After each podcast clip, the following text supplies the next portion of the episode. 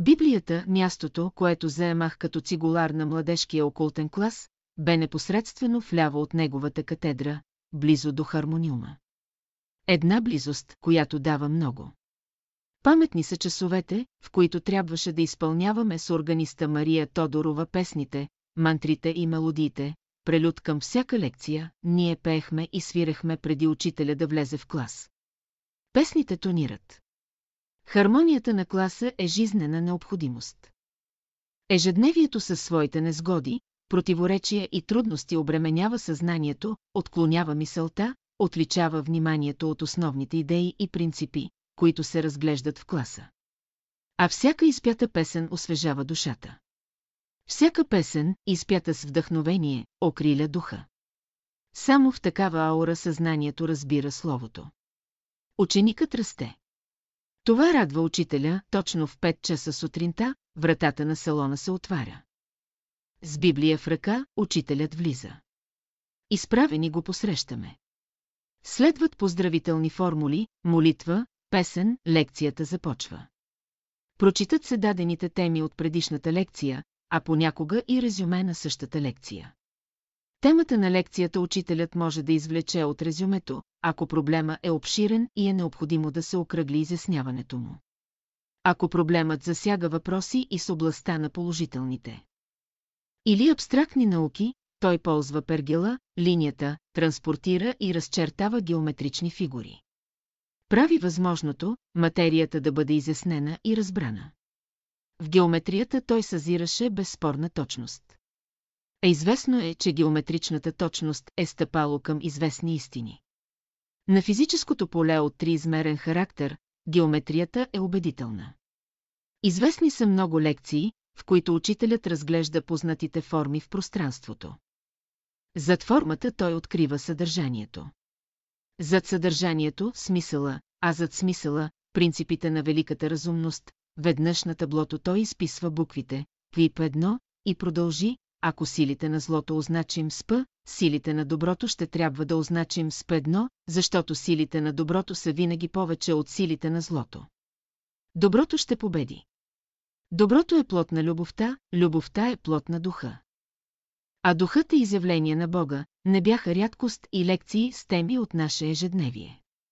С една безупречна деликатност той изнася случката, анализира отделните моменти, извлича полуката и дава съвети. Учителят бе неподражаем като педагог, когато една от лекциите завърши, той затвори Библията и ме погледна. Не дадох особено значение на погледа. Не успях да разбера каква бе отправената към мен мисъл. Подир време бях повикан в горницата. Учителят държеше в ръката си Библията. С нехартията, която обвиваше кориците и се оказа, че последните са разпокъсани, ще може ли да се намери кожа и добър майстор, който да подвърже Библията. Запита учителят, ще направя възможното. Мисля, че ще може да се подвърже, отговорих условно, защото не бях сигурен къде да търся кожа и кой ще бъде този. Който ще подвърже Библията, заслизах по стъпалата с една неопределена увереност. Слизам, а не зная на къде да тръгна. Слизам, но в мен нараства доволство и искрица от надежда, че ще мога да бъда полезен, ще мога да извърша една, макар и малка, задача, в последствие много лесно и бързо се ориентирах. Намерих кожа. Намерих майстор. Поръчах под вързията. Поисках работата да бъде чиста и естетична. Оговорих датата, на която да взема Библията на уречения ден, връщайки се късно вечерта с подвързаната Библия, вместо да отида на изгрева, реших да се прибера вкъщи. Това сторих, с трепет и внимание разглеждах хубавата подвързия. Допуснах, че това ще зарадва учителя. Запрелистих страниците на Стария и Новия Завет. Открих не без вълнение, че с почерка на учителя бяха нанесени бележки. Тълкувания, символични знаци, корекции на пасажи, недобре преведени и тъна. Силно вълнение ми направиха тези бележки. Обедих се, че всичко това е резултат на вглъбени проучвания на свещената книга, породено от едно знание, познато само на учителя. В Библията той откриваше чистото слово, освободено от субективизма на автора или преводача. А такива бележки имаше и по страниците на Стария Завет и Новия Завет. Цялата Библия на учителя е изпъстрена с почерка му. А на моята маса, личната ми Библия е чиста и здрава, но без бележки.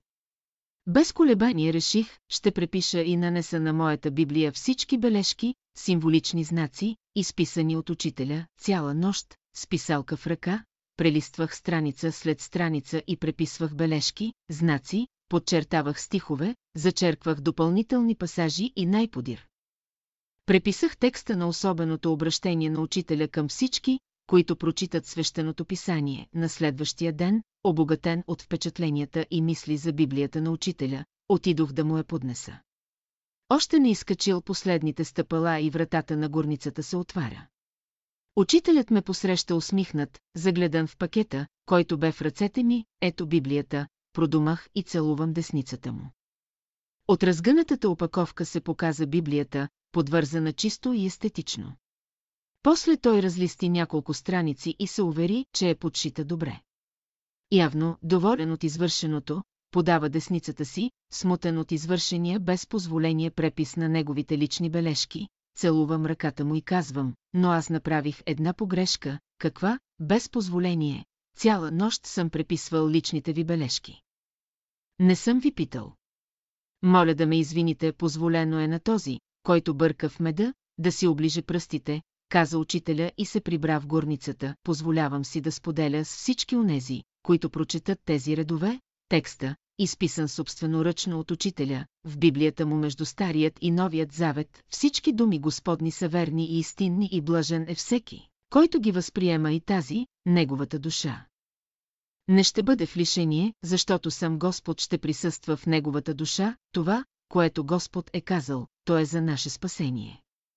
Неговото слово събужда спящите духом и избавя погинващите от грях, Господ говори на сърцето и дава уверение на разума за своята истина. Той изявява своята благост на душата и прави името си познато не, Господ управлява сърцето и просвещава умът, знанието Господне е светлината на душата.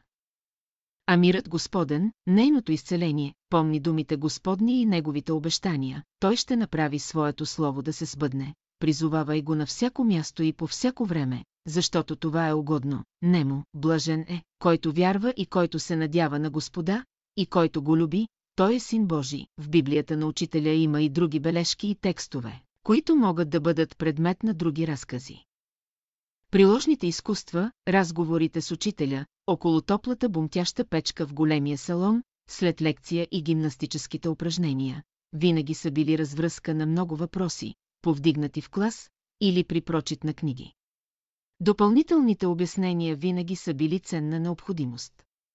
А понякога не само ние поставяхме въпроси, но и той ни запитваше за онова, което сме научили и разбрали. Ние не всякога отговаряхме както трябва, защото нито имахме познания, нито имаше откъде да се почерпят информации.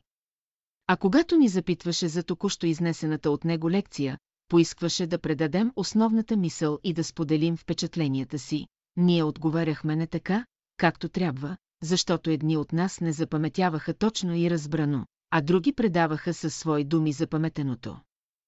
А имаше приятели добри стенографи, които прочитаха записаното и така отговорът бе достатъчно пълен. Не скривам, че имаше и сравнително добре подготвени в окултизма и религиозната тематика, те обикновено се въздържаха от отговори, но когато отговаряха, трябваше да разберат, че прочетеното в окултната литература е крайно едностранчиво и неосведомено, а пояснението на учителя твърде различно. Наистинно, подобен зимен ден ни събра наново в салона. Темата на разговора бе около някои основни проблеми за развитието на изкуствата. Години наред, както в общия клас, така и в специалния младежки клас, учителят неведнъж е разглеждал подобни проблеми, но този път, само преди около 20 на минути, учителят се спря на някои френологични данни, от които зависи оформяването на дадено изкуство и в лекцията си той си послужи с конкретни примери. За да се спре наново на тази тема, поводът бе основателен. При своето повторно посещение в България, световно известният художник Борис Георгиев бе отделил доста от своето време за срещи и разговори с учителя. А за удобство и по-голяма свобода художникът квартируваше в своята нарочно обзаведена кола, с която бе пропътувал далечна Индия. Бялата кола посред една от китните поляни на изгрева. Бе рядкост на времето. Но още по-голяма рядкост бе изработения свещина и майсторство портрет на учителя. Опитното око на знаменития художник бе успяло да долови необичайната вглъбеност на мъдреца, несрещнат ниде другаде.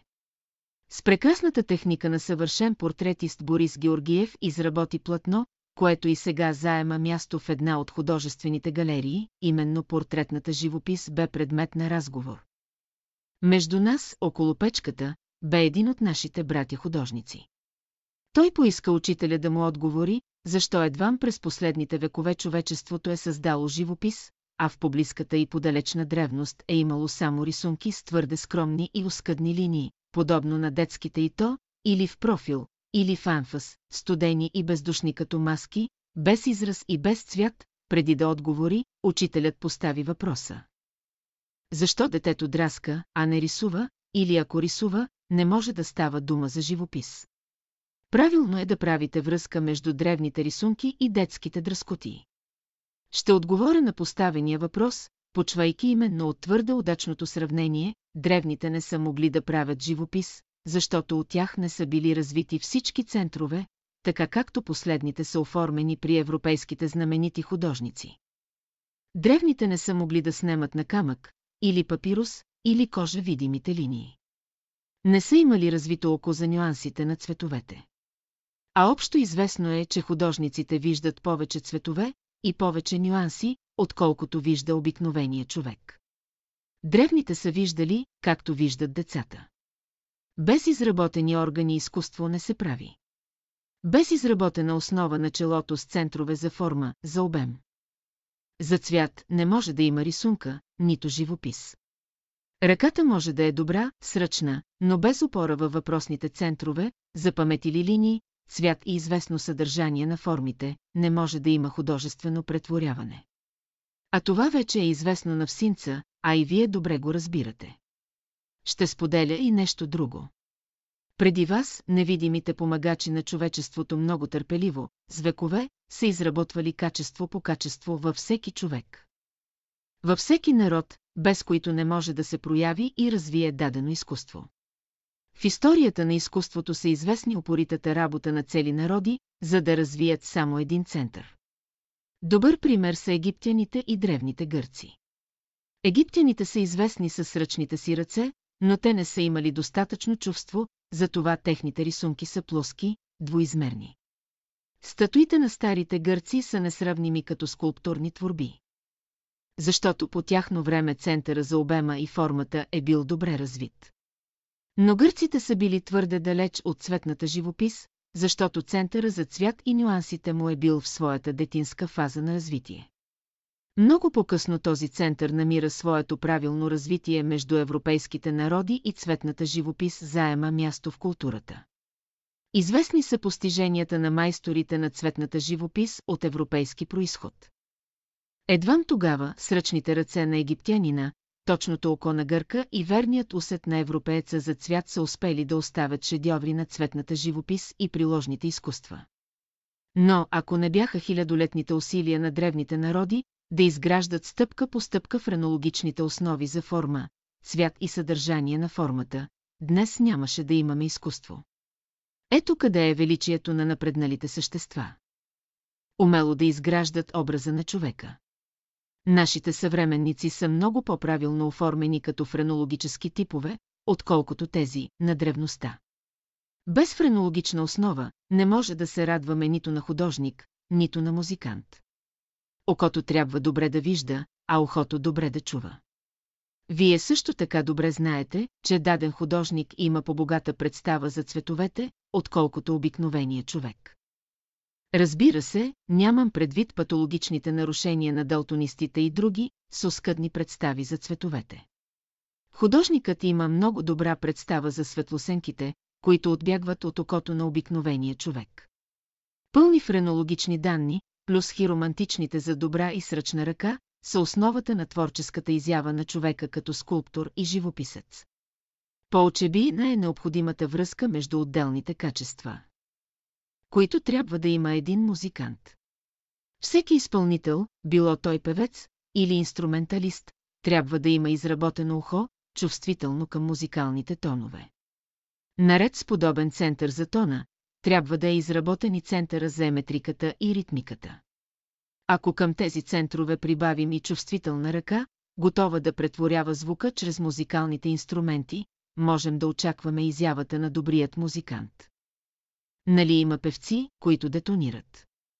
Фалшивото пеене се дължи на недостатъчно развитие, центъра за тона и певеца не може да прави разлика между тях.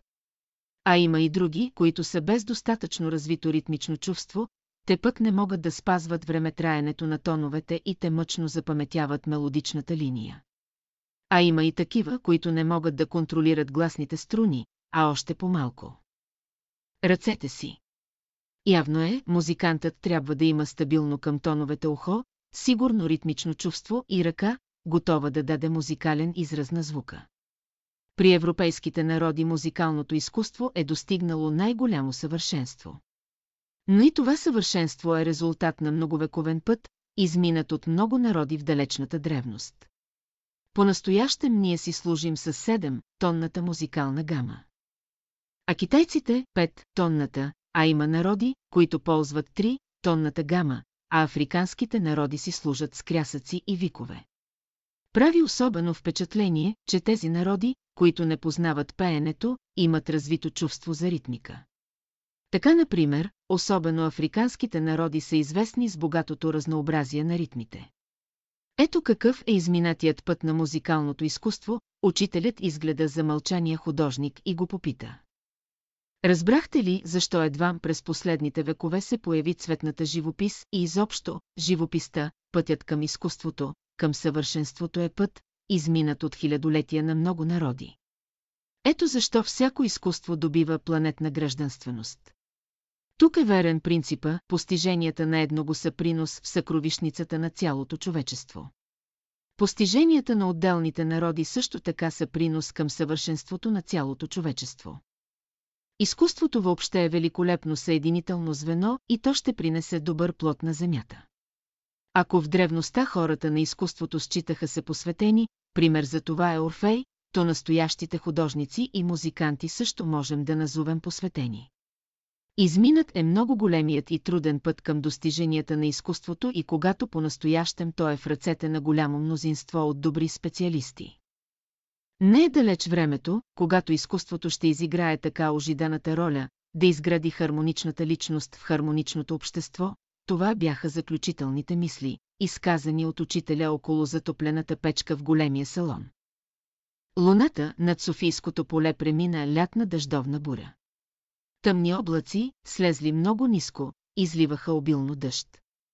Една след друга светкавиците показваха пътя на мълните и осветяваха с блясък небе и земя. В подобни дни природата ликува. Обилният дъжд е желан. Той носи благодатна влага, носи чистота, а бурните въздушни маси поднасят ведрина и свежест.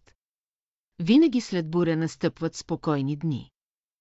А нощите привличат погледа с нежния трепет на звездите, вестители на лъчезарно утро, изгревяни, особено тези, които успяха да посрещнат деня, изпитаха радостта да видят как внезапно лумна първият слънчев лъч, привлечен от чистотата на окъпаното утро, и като че ли побързо от всякога озари мълчаливите върхове на Витуша, обагри ги с пурпур, заслиза към изгрева, за да се ръкува с тези, които го очакваха.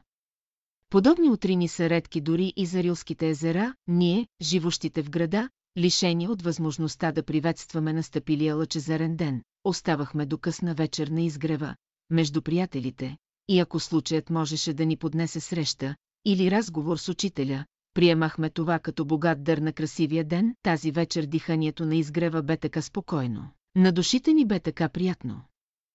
Че не ни се прибираше в аурата на големия град. Лунният изгрев ни завари в кръга на добрите приятели.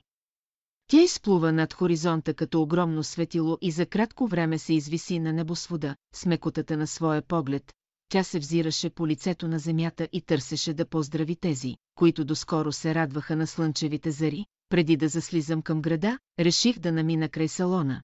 Може би вечерта носеше очакван дар, среща с учителя. Така и стана. Предприемната се белна неговата фигура. Бялото му облекло, осветено от пълноликата луна, лъчеше светлина и не бе трудно, макар и отдалеч да позная, че разговаряше с една сестра. Когато се приближих, видях, че Цанка Екимова оживено разговаряше с учителя. Бях готов, преминавайки край тях, само да поздравя учителя и да отмина, но той ме изпревари, протегна десницата, която целунах. А това бе повече от покана да остана при тях.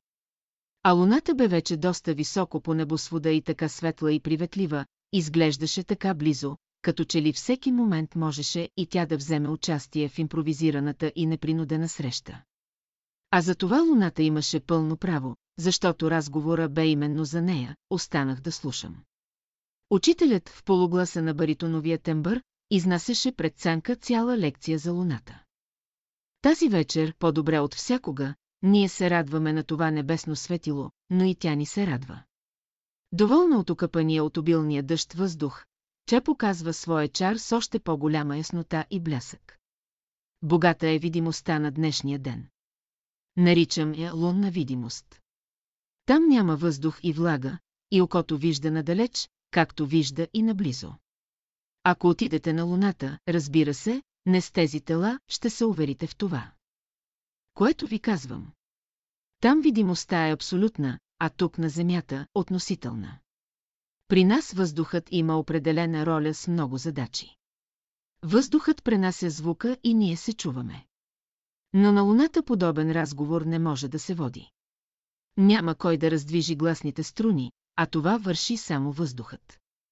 С една реч там нито може да се говори, нито има кой да ни чуе.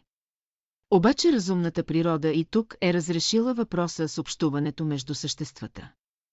Обитателите на Луната са напреднали души, помощници на човечеството и тяхната мисия за нас е много важна. Но те не са във физически тела, подобно на нашите, а са облечени в една пофина материя, най-добрата етерна материя.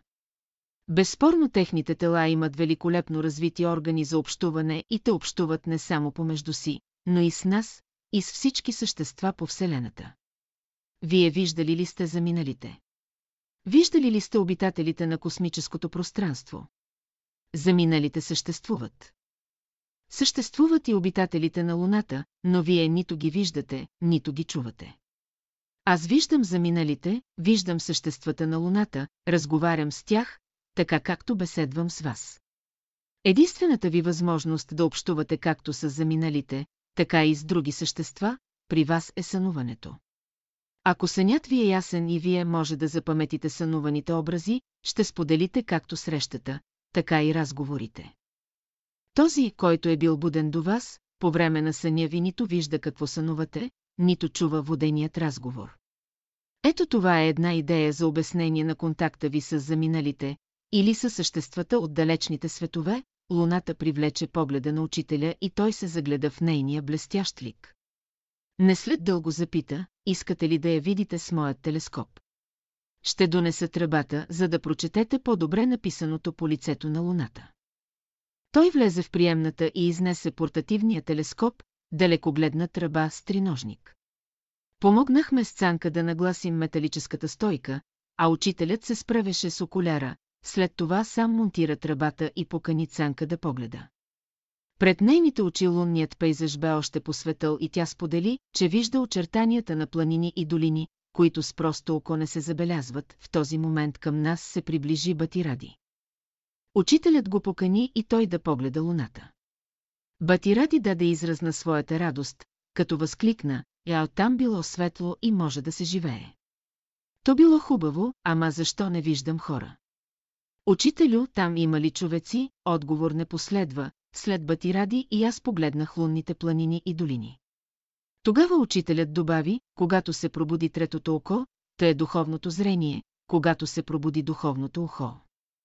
Тогава вие ще виждате съществата, ще общувате с тях, ще се разбирате с тях, тогава ще ви се открият много нови и по-богати възможности за контакт с тези, които за сега са невидими. В битието всичко е зримо, но това става със съответните органи. В битието с всеки го може да общувате и да се разбирате, защото обитателите на далечните светове са проникнати от съзнанието за любов към всички. Защото те виждат и усещат присъствието на Великият Божествен дух.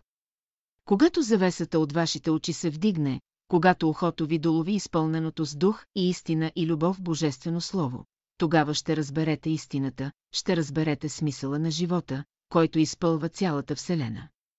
Такива ще бъдат бъднините на разумните човешки души, обитатели на всички светове, във великото разнообразие на форми и съдържание. Такива са бъднините на човечеството, помогнахме на учителя да демонтира телескопа, разделихме се с възторга на души, надникнали в бъднините, изгревени приветстваха лъчезарният изгрев, а ние изпратихме привет на светлоликата луна. Лунен химн имахме добър повод, при вечер да се съберем в салона на изгрева, да споделим известни впечатления и да чуем мнението на учителя за един филм, озаглавен «Лунната суната». Мнозина от нас успяха да видят филма и да чуят концертното изпълнение на Бетховеновата лунна суната от световно известният полски пианист Игнат Падеревски. Доволни от сполучливата режисура на филма и най-вече. От майсторското изпълнение на Падеревски, ние искахме да споделим с учителя, как беловласият и представителен пианист, въпреки напредналата възраст, свири много вдъхновено. Падеревски бе съвременник на учителя, познат на концертната публика по всички континенти не само като отличен пианист, но и като общественик. Той бе президент на Полската република. Падеревски бе представителна фигура с благородна осанка. Одухотворено лице и прекрасни големи ръце с фини пръсти, за които не бе трудно да се справят с големите акорди на октавите, ноните или децимите. На филма операторите нарочно се спираха да снемат, както оглъбеното лице, така и ръцете с пръсти, които буквално се плъзгаха по клавиатурата, а не да се стоварват с цялата си тежест, както правеха много от пианистите, един по един, за кратко време. Ние успяхме да се съберем на сцената, около пяното в големия салон и оживено коментирахме филма. Учителят бе вече между нас. Един брат, добър пианист, започна да разказва за някои кадри от филма. С няколко думи брата нарисува образа на Падаревски, възхитен от неговата осанка, а най-вече от изключителното изпълнение на Бетховеновата соната, известна с типичния аранжимент и неповторим почерк на музикалната мисъл. Характерна само за музикалния гений. Мелодичният мотив, подчертаваше брата, се носеше като едва забележима нежна светлина, посред безброй съзвездия от арпежи, разложени акорди, с хармония чисто бетховеновска. Понататък той се спря и на неповторимото туше на Падаревски и педалирането му, за да изгради нежната звучност на сонатата, така както Бетховен е искал, учителят слушаше с внимание разказа на брата и побърза да запита. А по време на изпълнението Падаревски как свиреше, с затворени очи, или с поглед, отправен в страни и нагоре, да, Падаревски свири с затворени очи, леко наклонена глава, леко в страни и по-често повдигната малко нагоре, отговори брата, последва мълчание, след което учителят наново поде разговора, добрият музикант трябва добре да владее програмата си. Техническите трудности не трябва да ангажират и отклонява неговото внимание. Така се постига вглъбяване, без което не е възможно музиката да се докосне до съдържанието на пиесата, това се изисква не само от пианиста или цигуларя, въобще от музиканта-изпълнител, той трябва така да свири, че да привлече и самият автор. Не само авторът, но заедно с него трябва да присъстват и онези невидими същества, които са съдействали за сваляне на музиката в съзнанието на композитора. Всякога подобно изпълнение действа непосредствено на душите. Именно то е свещеното таинство, известно като хармонично единство между публика и изпълнител. Всички души жадуват за подобни концерти. А концертните зали са съвременните светилища. Такъв концерт е несравним извор на добри преживявания, съзнанията укрепват във вярата и надеждата за доброто и безмерната хармония. Така необходими на човешкото общество. Падаревския музикален дух, слязал да помогне на човечеството. Похвална е инициативата на авторите на филма и добре са сторили, като са поканили Падаревски да бъде изпълнител на прочутата на Бетовен, лунна соната, учителят пак запита, освен Бетовен, има ли друг автор, който да има за тема Луната и нейното въздействие, да, отговаря същият брат, това е французинът Дебюси. Той е написал много нежна пиеса, назована «Лунна светлина», а има ли възможност да чуем тук, на нашето пиано, изпълнението на тази пиеса, когато разбера, кой от пианистите може да изпълнява Дебюси и специално тази пиеса, ще го помоля да изнесе концерт на изгрева, допълни брата, учителят продължи, само ние нямаме песен за луната. Имаме за слънцето, и то прекрасни образци. Всички познавате много добре нашето музикално упражнение «Изгрява слънцето». Ами, химна на великата душа? Аз не познавам друга, така съвършена музика за слънцето и за това тези песни назовавам химни на единственото светило, за единствената животворна светлина, която поддържа живота във всички гъми, не само на Земята, не само на Луната, но навсякъде по нашата слънчева система. Луната и тя дири слънцето. Лунните жители, макар и да са облечени в лъчисти тела. Поглеждат към слънцето с благодарност и благоговение и се радват на всичко, което носят неговите благодатни лъчи. Луната се грее на слънцето, отразява неговата светлина и неуморно работи за добруването на човечеството. Нека сега да изпеем с вдъхновение химна на великата душа. От пяното зазвучаха встъпителните акорди на песента и ние запяхме величествения слънчев химн на душите.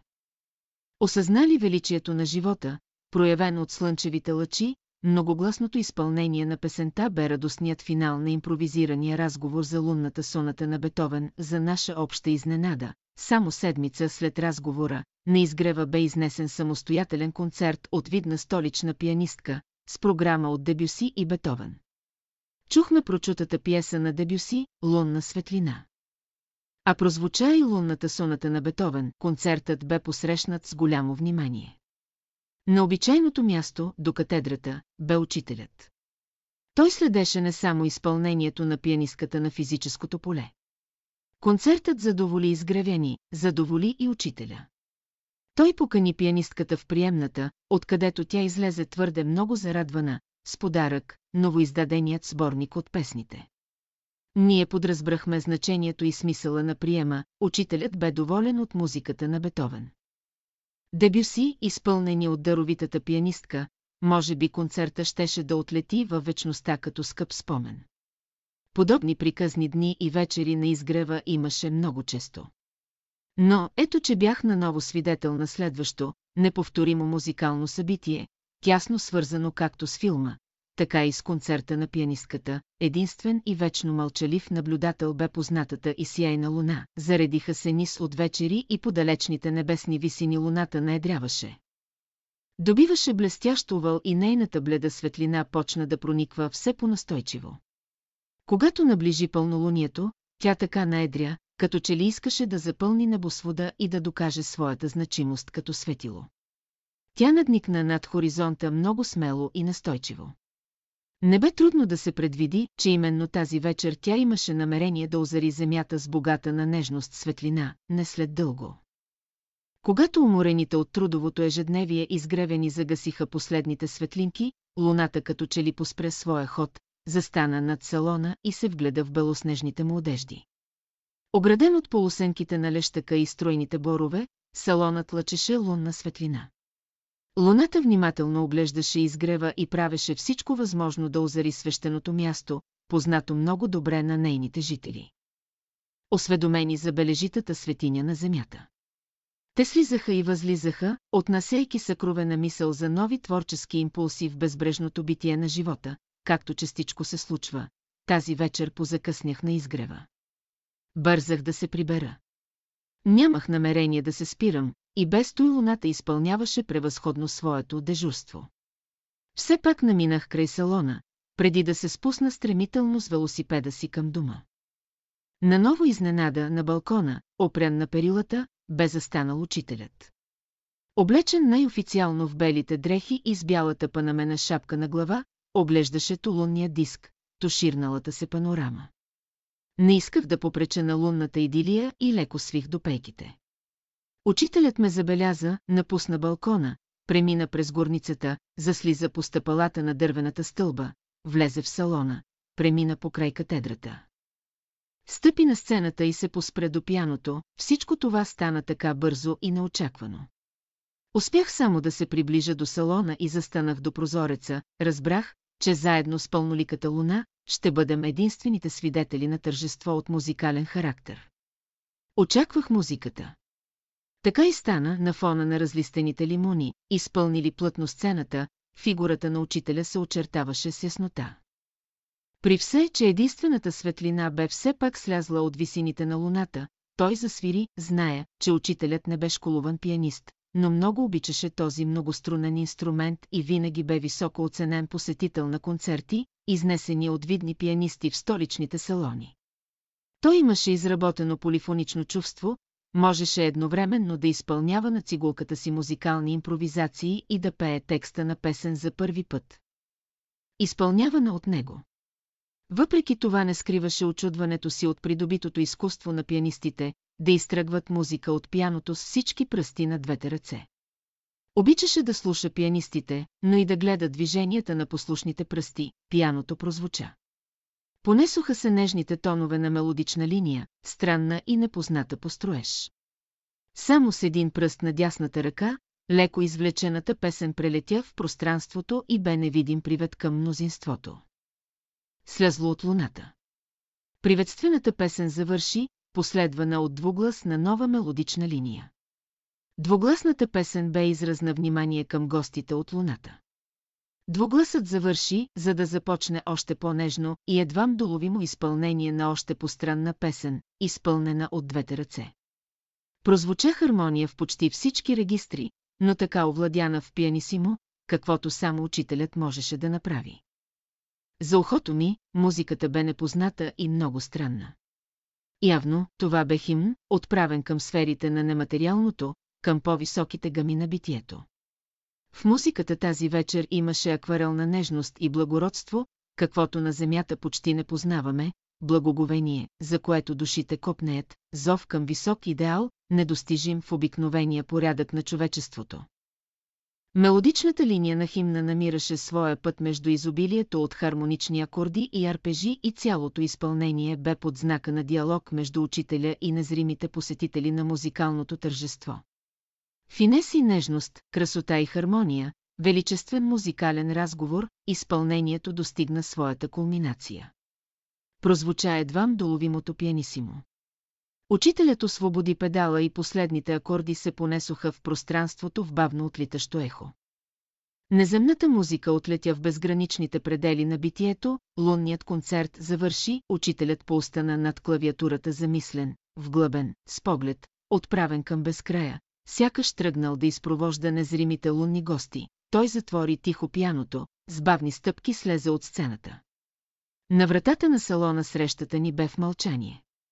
Преди да възлезе по стъпалата, за момент се спря и ме запита. Чуваше ли се музиката? Свирих по възможност потихо, за да достигне песента до невидимите същества, дошли като гости на концерта ми, посветен на лунната светлина.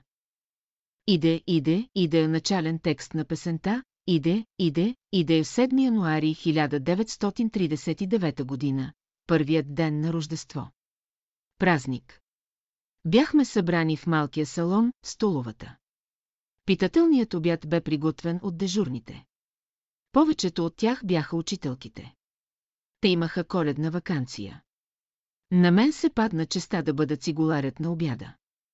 Нама изгревът пее и свири, когато стъпките ви преминат Буровата гора и навлезете в акустичното поле около полянката и салона. Охото ви ще долови или пещи гласове, или бурните акорди на пяното, или красивата и звучна линия на цигулка, или топлите тонове на нечия флейта, а можете да чуете дълбоките и ниски струни на чело или контрабас. Изгревът пее и свири по всички правила на тоновото изкуство. Пианистите са привилегировани. Добрите приятели се бяха погрижили за концертно пиано, хармониум и роял, които заемаха почетните места в двата салона. Неподготвените пианисти обикновено се запознаваха с клавиатурата и заучаваха малки етюди или сунати. Подготвените бяха по-смели, те изпълняваха пиесите на онези майстори на пианистичното творчество, които им допадаха, които обичаха. За да изразят и своя виртуозитет. Онези, които бяха овладели композиционното изкуство, импровизираха свои теми, обогатяваха ги с безброй тонове. Между композиращите често се намираха добри специалисти, които предлагаха своя аранжимент и хармонизации на богатия песенен репертуар на учителя. Понякога музицираха концертиращи артисти. Вдъхновени от задушевния прием, те изпълняваха големи програми. Между онези, които слушат вдъхновеното изпълнение, може да откриете и неговата фигура. Учителят с особено внимание следеше музикалната изява на артиста, ако след концерта изпълнителят можеше да поведе разговор с него, в малката приемна. Наред с прецизната оценка и технически съвети, учителят откриваше незримите светове, откъдето слиза музиката. За такъв артист срещата с учителя бе извор на безмерна радост. Когато има кой да свири, кой да слуша, кой да цени, музиката пробужда неподозираните възможности на съзнанието, което обича повече от всичко хармонията, много често до пяното може да видите изправен певец. Той или се разпява, или се готви за предстоящи изпити, или пропява програмата за набелязан концерт, или изпълнява арии от прочути опери, или навлиза вдъхновено в песните, емантри. За да се потопи в света на великото единство, родина на всяка душа. Учителят обича певческото изкуство. Той сам пее. Това предразполага певеца. Начинающият не се стеснява да повтаря една и съща фраза, един и същ пасаж, да търси чистотата на интервала, звучността на вокала, за заостява пиесата. Навсякъде другаде, многократното повторение на пасажите може да предизвика негодование. Но не и на изгрева.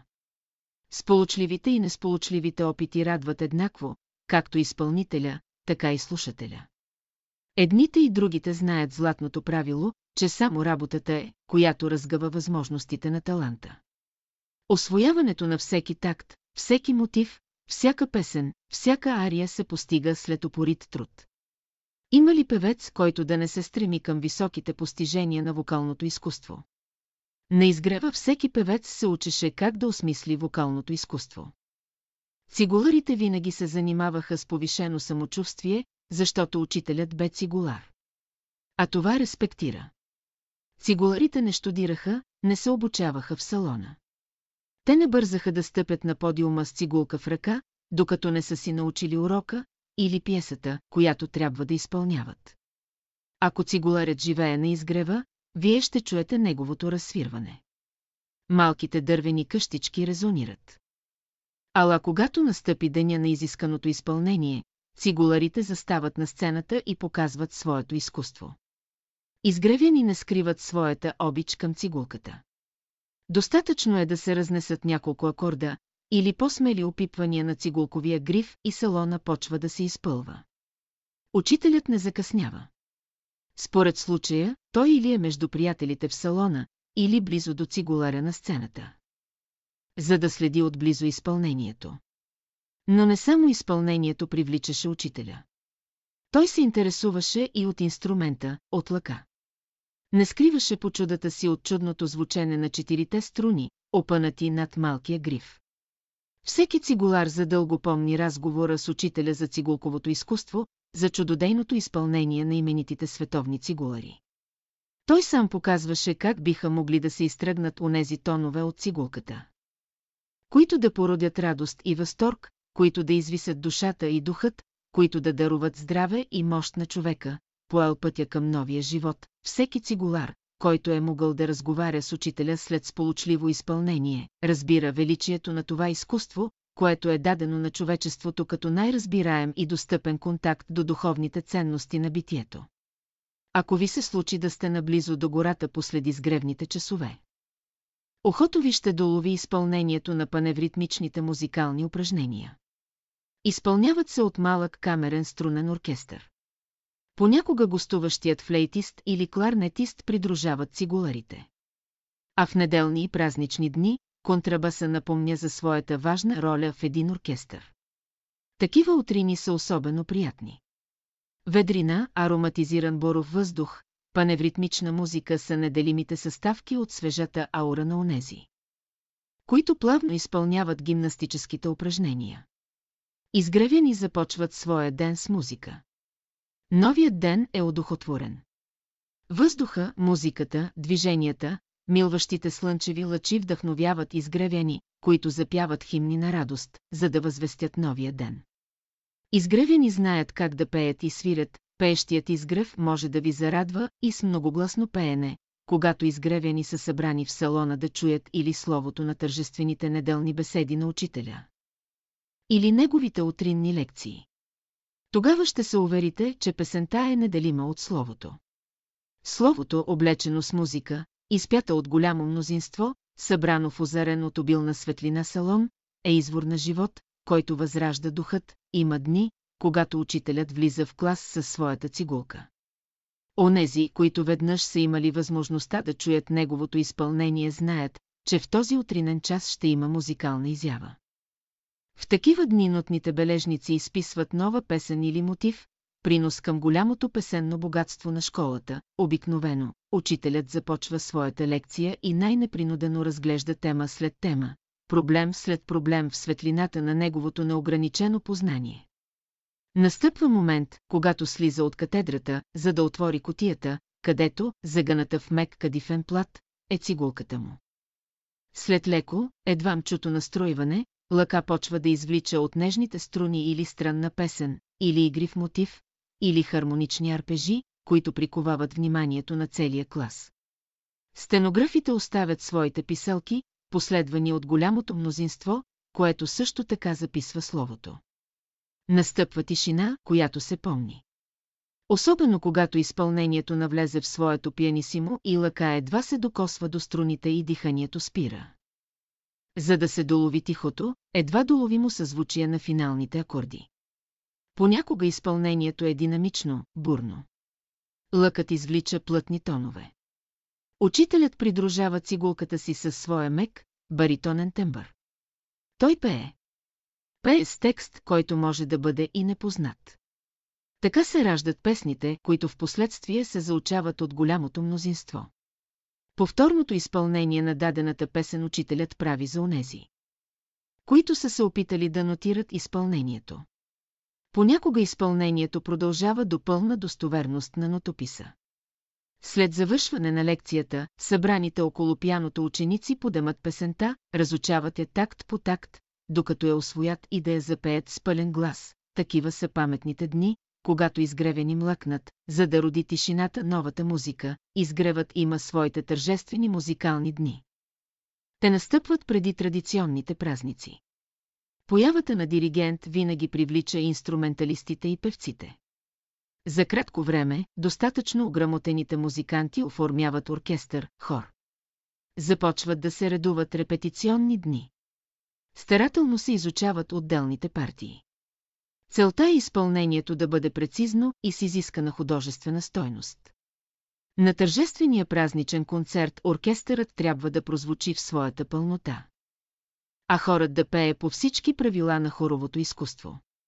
Този стремеж да се пее и свири на висота, привлича гости-музиканти, които дават своя принос за въздействащото музициране.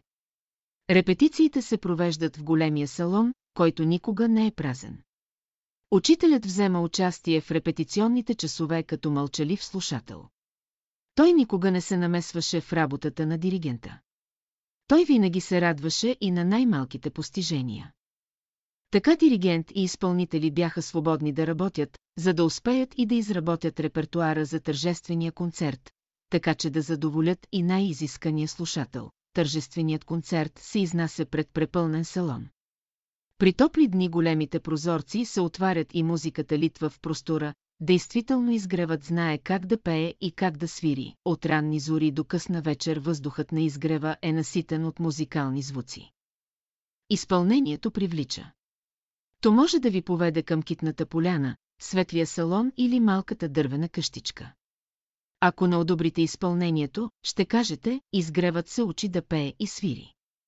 Ако пък ви хареса, ще кажете, изгревът знае как да пее и как да свири. Ако пък у вас затрептят незримите струни на душата, която обича музиката и хармонията, вие ще поискате да заучите нещичко от големия песенен репертуар на изгревени. Ако сте се занимавали с някакъв инструмент или сте учили пеене, ще поискате да бъдете един от изпълнителите на тази музика, която за първи път слуша ухото на човечеството, тогава и вие ще запеете и засвирите, както пеят и свирят всички изгревени. Учителят като цигулар, през годините, когато столицата ни бе домакин за концертите на световно известните музиканти, цигулари, пианисти, певци и диригенти, между посетителите в залите се открояваше отличителната фигура на учителя. Той ценеше изпълнителите, следеше най-внимателно тяхната интерпретация, за което след концерта даваше своето мнение. Не е безинтересно как той определяше артистичната изява. Наред с здравото ритмично чувство, усета за мярка, чистота и красота на тона, безупречната музикална памет и богата жизненост, той търсеше и артиста, родения инструменталист, певец или композитор, верен на музикалния натюрел. Голямо значение той даваше на онова музициране, което привлича автора на пиесата, като невидим слушател и вдъхновител. Когато авторът присъства и одобрява изпълнението. Артиста пее и свири безупречно, като дава израз на съдържанието на пиесата и вложената основна мисъл. От тази гледна точка, концертите за учителя бяха двойно тържество на видими и невидими посетители. Ето защо неговата рецензия бе пълна и богата и прецизна мярка за майсторството на артиста, учителят пееше и свиреше. Той бе школован цигулар. Кой е неговия преподавател, който го е въвел в изкуството на грифа? Струните и лъка ние не знаем. Но в разговори и лекции той с увлечение разказваше за добрия педагог и цигулар, който, наред с първите уроци към опознаване на цигулката, е свирал с замах и сериозно вглъбяване пред малкото момченце. По всяка вероятност, този педагог трябва да е бил един талантлив музикант, чужденец, който е дошъл в новоосвободената ни родина да насажда музикална култура. В периода на музикалната подготовка неговите преподаватели са били още трима, пак чужденци, когато учителят преминал Атлантика, за да следва в Америка. Той е бил оформен като цигулар, който многократно е изнасял концерти в университетските зали, ние заварихме учителя като беловлас цигулар, който свиреше пред своите ученици. Той свиреше насаме в своята стаичка, а и тогава, когато му гостуваха същества от далечни светове. На неговата цигулка звучаха най-вече музикални мотиви, песни, емантри и упражнения, които той непосредствено долавяше с финото си ухо. Контактът му с изворите на музиката бе неоспорим. Това регистрирахме с нотното писмо, като оригинални мотиви, за първи път изпълнявани на физическото поле. Те са отпечатани в отделни издания съобразно формата и предназначението. Композитори и музикални изпълнители наричаха неговото творчество патетичен химн на човешката душа. При талантлива разработка и оркестрация, музикалните мотиви биха били съдържание на звучни камерни пиеси и симфонии. Музикалният език, на който учителят разказваше, бе определен и чист, далекоисточният напев, изграден от полутонове, четвърт и осминка тонове, отцветен с смекчени възклицания и извивки на бедуина, или древен богомолец. Учителят предаваше с точността на изпълнител от далечни епохи. Съвременната класическа линия на многообразните мотиви, съдържание на световното музикално творчество той изпълняваше с академична изисканост. А на българската песен, весела и тъжна, игрива и възторжена, подчинена на неправилния такт и сплетени лъкови легати, неговите пръсти, подвижни и пъргави стъпваха на грифа, така както свират знатните български гадулари, цигулката като инструмент винаги бе предмет на почуда и удивление. Много често той се взираше в изящните извивки, ефовете, през които отлитаха тоновете, след като са били отразени от овала на странния инструмент. В такива моменти разговора ни свързваше с бележития майстор на цигулката Сетрадивариус, учителят познаваше до най-големи тънкости пръстовата и лъкова техника. Звукоизвличането му беше наситено със свежест, мекота и красота. Затова тоновете бяха с определен колорит. Дръското и шумно изпълнение той наричаше бурен разговор на физическото поле. Нежното и деликатно пианисимо, среща с невидимия свят. Най-често той свиреше с леко докосване на лъка, ползващ спикатите, летящия лък, а понякога се шегуваше с игривите пицикати на лявата ръка, обикнали неговото изпълнение. Ние с притаен дъх следяхме моментите, когато цигулката му ще прозвучи, един от бележитите музикални дни на учителя бе последният му концерт, вместо утринно слово. През един от неделните дни на 1943 година. В клас той влезе с цигулка в ръка. Концерта бе подготвен и приятелите бяха уведомени за това. Отрано те заеха своите места в осветения салон, след обичайната молитва, учителят слезе от катедрата и заяви, че ще изпълни музикалния мотив «Блудния син», който повече от 30 години не е изпълняван. Отвори котията, взе инструмента и почна да го настройва. Пръстите на дясната му ръка леко опипваха струните. Охото му търсеше чисти квинти. С леко докосване на лъка той провери нагласата на струните и засвири, изпълнението и съдържанието на тази пиеса не подлежеше на нотен запис. Темпото на места бе бурно и бързо и пасажите летяха един след друг, поради което петолинията останаха празни. Всички само слушахме. Бяхме въведени в странен музикален свят. Свят, изграден от музикални тонове, богат на съдържание, което само душата може да разчете. Изпълнението бе прецизно, изящно, богато на красота и звучност. В границите на три октави учителят разказа живота на едно съзнание, преминало през многообразието на битие, изпъстрено с драматизъм, романтика и размисъл. Блудният син споделяше своя живот с езика на тоновете. Страница след страница ние разчитахме преживяванията му. То сплетени в конфликти и противоречия, то успокоени в светли надежди, където съдържанието на живота е изтъкано от светлина и любов, в едва чуто пианисимо, изпълнено с горната част на лъка, напомнящо шепот, долавяхме нежните пориви на едно любещо сърце, което търси мир в голямата пустиня на живота, където то е все още непознато и неприето. В разложените акорди, наситени с динамика и мощ. Разгъващи се във възходяща хармонична линия, силата на висшата воля подава ръка на блудния син, ръководи неговата съдба от свят в свят и дава уверение на неговия дух, за успешен завършек на едно драматично битие, с няколко тържествени акорда разказа завърши, пръстите на неговите две ръце, които стъпваха по грифа на цигулката и владееха движенията на лъка, прибираха инструмента. Концертът завърши. Това бе неговото последно голямо изпълнение пред онези, които дълги години слушаха неговата звучна цигулка. Едно предложение на теософите, през първите 20 години на нашето време, дейността на учителя е била тема на разговори в нашата общественост. Неговата публична изява, като добър и увлекателен скъсчик на религиозно, етични теми, по-научно, френологични въпроси е била правилно оценявана, видно от голямото мнозинство от слушателите, които са продължавали да коментират словото му. В цялата страна неговото име става известно и много често е бил желан и скъп гост на добри семейства. Тогава гостоприемните домакини широко са разтваряли вратите на своя дом, където са били поканени да чуят интересния събеседник по-голям кръг от близки и приятели. А в тези разговори, учителят на обикновен език е разкривал закономерностите на живота, които всеки обикновен човек изживява. Без да може да ги обясни, а при някои случаи направо отхвърля. Тук той е разглеждал Христа извън рамките на обичайните църковни схващания, това е допадало на будния дух на българина, който почва да прави разлика между ординерното църковничество, което е външна демонстрация на онова светло сващане на християнството, което може и трябва да бъде живот на всяка човешка душа. В тези откровени разговори учителят е подлагал на оценка редица явления от ежедневието и открива пътищата към тяхното правилно разбиране.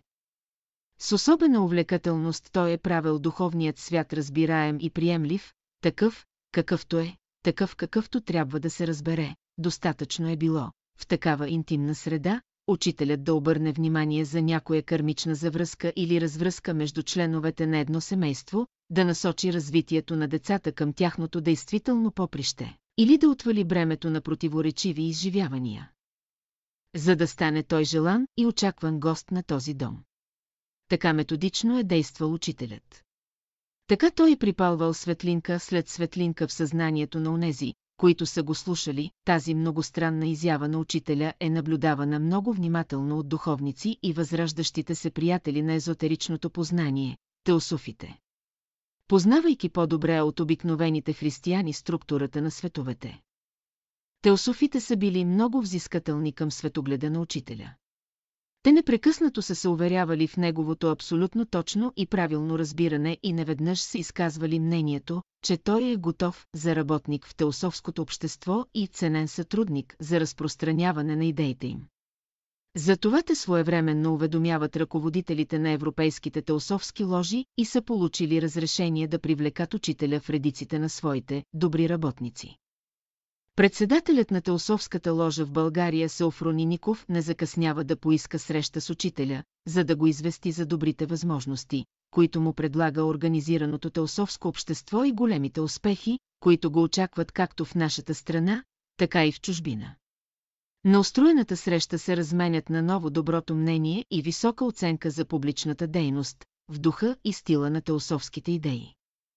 Правят се комплименти за усърдната духовна работа и председателят на Теософската ложа открива богатите перспективи за една съвместна дейност. Учителят с внимание изслушва поднесената покана за работа в полето на Теософията, пожелава успех на Теософската ложа и отказва да стане сътрудник, дълги години след тази кардинална среща. В поредица от изказвания и разговори, учителят разкри основните принципи на започнатото от него дело в което по неповторим начин се изявява новата и светла мисъл за възхода на човешкия дух, за неговия светъл и слънчев път, който е крайно различен от известните философски, религиозни и теософски концепции. Теософите и до ден днешен не могат да си обяснят отказа на учителя да бъде сътрудник на движението им. До ден днешен те са верни на структурните формулировки на битието, които за съжаление, не включват нито образа, нито дейността на учителя, настоящето, а и бъдещето правят образа и дейността на учителя все по-разбрана и подостъпна до съзнанието на всяка душа, готова да отвали камъка на традиционните разбирания за живота и се радва като малката тревичка на живота и слънчевите лъчи, в единство и хармония с любовта на битието. Спомени за първият събор, разказани от брат Тодор Стоименов, до дните на първия събор е изминат дълъг път. Неведнъж, тримата добри приятели и самишленици доктор Георги Миркович от Сливен и Пенюкиров, заедно Тодо Стоименов от Бургас са доказали своята привързаност и любов към изключителния образ на учителя и неговото дело. Нарастващата близост между тях е позволила да се опознаят взаимно и да се уверят. Че високите идеи, с които ги занимава учителя, са един свят, еднакво странен и привлекателен. За доктор Миркович, който е познавал азбуката на езотеризма, емирозрението на учителя е давало да се подразбере, че те ще бъдат въведени в едно неповторимо по своята същина разбиране за твърде сложния духовен живот. За Пенюкиров, който е бил ударен богата и способна психика да долавя контакта с невидимия свят. Учителят е бил онзи, който е търсела душата му. Тодо Стоименов, въодушевен от богатите творчески импулси на почти свой връзник, е съзирал в образа на учителя библеец, предтеча, вестител на духовно възраждане, образ, надарен с сили да възроди и възкреси опепеленото от вековете християнство, протичат дни на общуване с него. Откровените разговори разбулват завесите на вековни заблуди. Пред тях се открива реалността такава, каквато е. Една след друга отпадат философските концепции на древни и настоящи мислители. На теологичните комплекси блясва буквоедството и догматизма. А в замъглените прозрения на окултизма те виждат вплетени невежество, суеверие и недоглеждане. Реалният свят, в който ги въвежда учителят, става атмосфера на техния живот, а делото му – съдба. Привързаността им бавно прераства в удивителна апостолска преданост, в която учителят вижда обераза на онези ученици, които могат да бъдат учредители на новото учение и тримата получават лична покана да вземат участие в първия събор на това движение. Поканата е изживяна със свещен трепет. Оговарят се за пътуването. Доктор Миркович тръгва от Сливен за Варна с влак, а Пенюкиров и Тодо Стоименов решават от Бургас за Варна да пътуват пеш. Дългият над 120 км път те изминават с повишено самочувствие на призвани апостоли.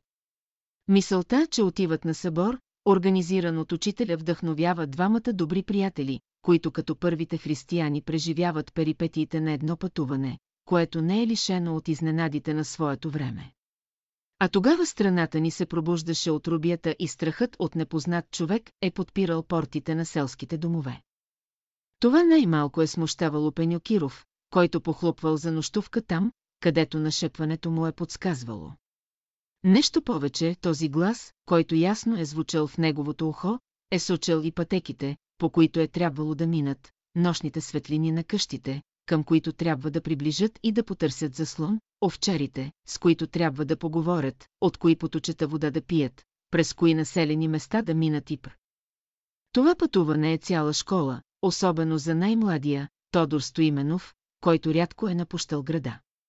Всяка добра опитност поддържа разположение и увереност. През тези предсеаборни дни, двамата приятели са се уверили в забележителното единство между видимия и невидимия свят. Малко преди Варна, на около 15 км, горещината и неподходящото шаечно облекло оказва своето влияние за такъв тежък и изморителен път.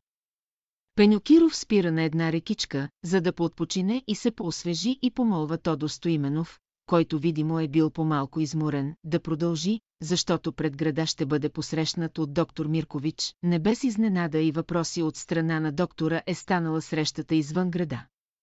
С шеговит тон Тодо Стоименов е разказал за настъпилата преумора на Пенюкиров. А в града, в избрания дом, учителят сърдечно е посрещнал Тодо Стоименов. Който побързал да сподели преживените моменти на това необичайно за Учителят като преподавател в село Хотанца, Русенско, по спомените на Ангел Хаджийски, малко и непретенциозно селце, на около 20 км от Русе. Сухо и безводно. С единствени два дълбоки кладенци за вода, единият за жадуващите жители и странници, другият за добитъка. Безводието не създава поминък. Водата е, която привлича и прави живота привлекателен и красив. Тя е, която може да задържи хората и да направи селището многолюдно и богато. Ето защо Хотанца е бедно селце. От няколко години жителите му се радват на ожиданата с векове свобода и бързат да създадат ден израз на своите потиснати купнежи. Топлият повей към нов живот пробужда и охотанчани стремежа към духовна светлина, която започва с обикновеното знание, четмото, писмото, смятането, природознанието, рисунката, звездите и пр. Те нямат нарочна сграда за училище. Но намира се добър, обичащ просветата българин и отстъпва една по-голяма стая. Нямат много пари, за да възнаградят своя учител, но за това пък са готови да го нахранят, като всеки дом, откъдето е излязло дете за школото, е готов да отдели от залъка си, за да го поднесе, заедно с скромното домашно ядене. Нямат гориво за отопление, но всеки е готов по рожбата си да изпрати и дръвце за огрев. Няма училищен двор, но пък има голямо поле, скитна дъбова гора. Ето условията на хотанчани, на които са дали гласност между близки и далечни чак в Русе. Реални условия, но неприемливи.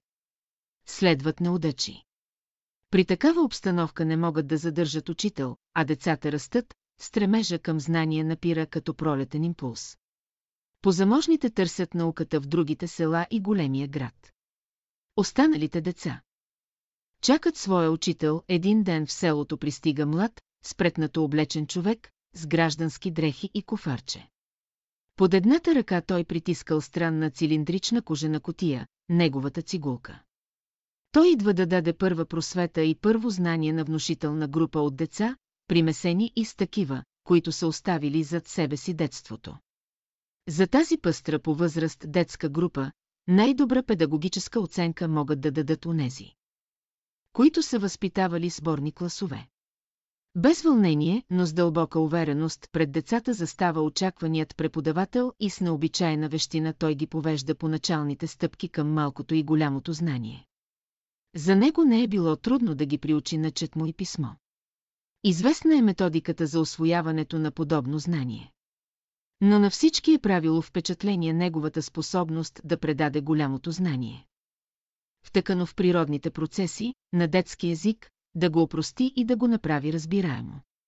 Това той най-често е правил, когато повеждал децата навън по полето и из близката дъбова гора. Така часовете извън класната стая са били не само часове на отдих и освежаване, но са били часове на богато освоено знание за неизброимите процеси на великата природа, но ето че часовете в класната стая почнали да стават приятни и очаквани. Много често той е влизал в клас със своята цигулка, тогава децата притаявали дъх. Те за пръв път виждат музикален инструмент, различен от позната им гайда, или пискливия кларнет, който всяка неделя слушали на хорото. За пръв път чуват песнички, които заучавали бързо. За първи път зазвучават мелодични напеви, които приличат на песните, слушани по седенки, но някак си по-мелодични. По-хармонични, действащи направо на техните детски сърдечни струни. Слушайки тази странна, милваща музика, децата напускали класната стая без обичайния глъч и шум. Напускали класът преобразени. Това направило силно впечатление и на родителите, които посетне са имали възможност в своя дом да чуят пеещата цигулка, дните на образованието преминавали в чудното разнообразие на часовете в класната стая и извън нейните белосани стени. Но, наред с придобиването на първото знание, той провеждал и възпитателния процес. Познати на всеки го събойствата на децата. Там често чувствата вземат надмощие и невинни наглед постъпки стават причина за нежелателни оскърбления, обиди, дори и лют побой. Тогава настъпват нежелателни моменти на плач между битите, оплакване срещу побойниците. Тогава децата търсят някому да излеят мъката си. Което най-често правили като изтичват до своя преподавател и да искат неговата намеса. Той нежно изтривал сълзите на разплакания, макар и виновник за побоя. След това заедно отиват там, където е ставало събитието, за да се убеди виновният в своята вина и изобличи онзи, който умишлено клевети другърчето си. Няколко такива случаи са били достатъчни, за да се убеди класът, че не могат повече да мамят своя учител. Тогава той бащински поискал, никога да не го занимават с лъжа и клевета. Така възпитателният процес прераснал в самовъзпитателен, който става опорна точка на изграждащия се характер, онези хотанчани, преминали през класа на своя преподавател, Петър Константинов Дънов, имат незабравими спомени за дните на своето първоначално обучение. Между тези спомени централно място заема образът на този предан и странен педагог. Който проведе двустранното обучение в класната атмосфера и извън нейните стени. Педагог, който просвещава умът и моделира сърцето и душата. Педагог, който те въвежда едновременно в един външен предметен свят и в един вътрешен, несъизмерим свят на малки и големи процеси, които оставят трайни следи. Педагог, който желая твоето добро и това на твоите ближни. Педагог, който не пести. Знанието си, а иска да знаеш, както той знае и познава, да постъпваш в духа на истината, която не е лична собственост. Педагог, който е влял обичта си в онези, които са имали привилегията да го чуят в класната стая и извън нейните стени, в пределите на живота. Старозагорският адвокат Иван Желясков Сливков, със студент на учителя в Америка, разказва, господин Дънов беше скромен, тих, силен в учението студент. Беше красноречив и имаше дър слово. Когато почнеше да говори, всичките студенти млъкваха и го слушаха с внимание и уважение. В онези години подобен оратор в Америка можеше да стане не милионер, а милиардер. А той беше беден. Свиреше чудесно на цигулка и това изкуство можеше също така да го направи един от най-богатите хора в Америка. Но той свиреше без пари, често студентите излизахме групово на екскурзия в просторните лесове. Когато сядахме на почивка, често студентите се групираха около него, закачките и шегите стихваха, за да чуем него. Той увлекателно говореше за красотата и необятността на Вселената, за величието на Бога. Погледнете, казваше той, каква премъдрост, каква хармония, каква велика разумност има в звездното небе. Погледнете малките цветенца и поточетата. Кой поддържа тази красота около нас, разговорът водеше на отличен английски език, понякога неусетно се отделяше от нас и дълго не се завръщаше. Водени от любопитство, ние тръгвахме да го търсим. Унесен в размисъл, вглъбен в мисли, той не усещаше нашето приближаване. Ако някой от нас отиваше да го побутне, той трепваше и лицето му изразяваше лице на човек. Който се пробужда от красив сън. Дядо Петър Тивчев, един от първите последователи на учителя, разказва следното. След 7 годишно следване в Америка, господин Дънов се завръща в България и отсяда във Варна при сестра си Мария. Веднага евангелистите в града обявяват, че е пристигнал даровит богослов от Америка и че ще бъде назначен за пастир в църквата им. На поканата обаче да държи първата неделна проповед, той не се явил и така отклонява платеното назначение. Евангелистите, ядосани от отказа, почнали да злословят по негов адрес, като го обвинили, че не ще да се назначи на работа. Това беше повод да се обърна към сестра му с писмо, като запитвах, още ли господин Дънов е без работа и още ли го храните на готово. От нея получих писмо, в което тя ми отговаря, жалко, че и ти си се подвел от тази клевета. Бъдещето ще покаже, дали ние храним Петър, или той храни нас. Всички ще разберете това. Под небесната дъга на словото, част трети, летопис Вергилий Кръстев, среднощен посетител на учителя, през време на школата на учителя се правеха редовно екскурзии до Витоша, почти всяка седмица, обикновено в четвъртък. Не беше една-две, а цели 22 години. Какви ли неизлети бяха правени? Незабравими мигове. Така, ние сме на поредната екскурзия на Витоша, но беше уредено да преспим в една от хижите на Витоша. А тя бе хижа, а леко.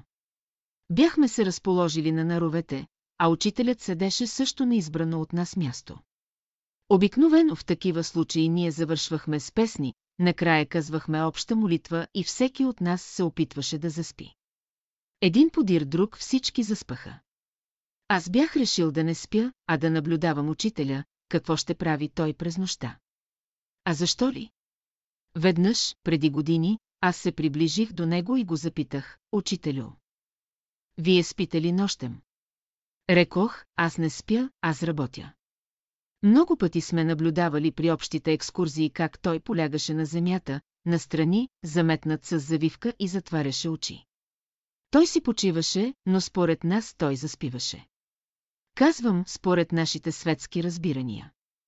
Но ние знаехме от многото му беседи, че той не спеше, той се извличаше от тялото си напълно съзнателно, напускаше тялото си и отиваше в онези селения на духа. За което ние само можехме да предполагаме. Тези неща подробно са разгледани в словото му и там ще ги намерите. След полученият отговор аз разбрах, че учителят се извличаше от тялото си вечерно време и отиваше с духовното си тяло, тъй с божественото си тяло, да работи.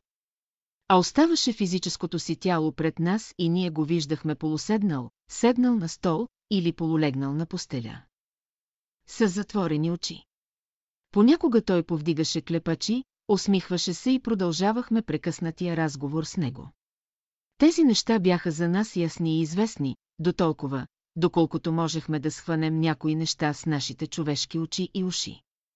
А това не беше малко за тези случаи през необятното божествено знание от словото му, някои от приятелите захъркаха, други се унасяха, но аз легнах и стоях на моят пост в постелята. Но буден, решен да будувам цяла нощ. Мина, не знам колко време, изгубил съм представа за времето от очакване и напрежение.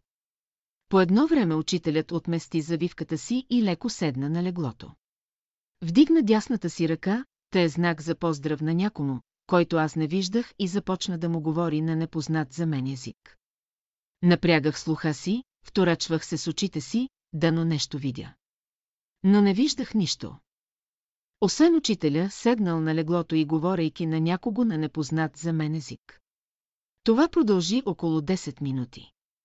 После учителят вдигна отново ръка за поздрав, вероятно се сбогува с посетителя и отново си полегна, и се зави с завивката. Беше изпратил госта си и си легна, и заспа, отново според нашите човешки разбирания. Той беше отишъл отново да работи някъде. Къде?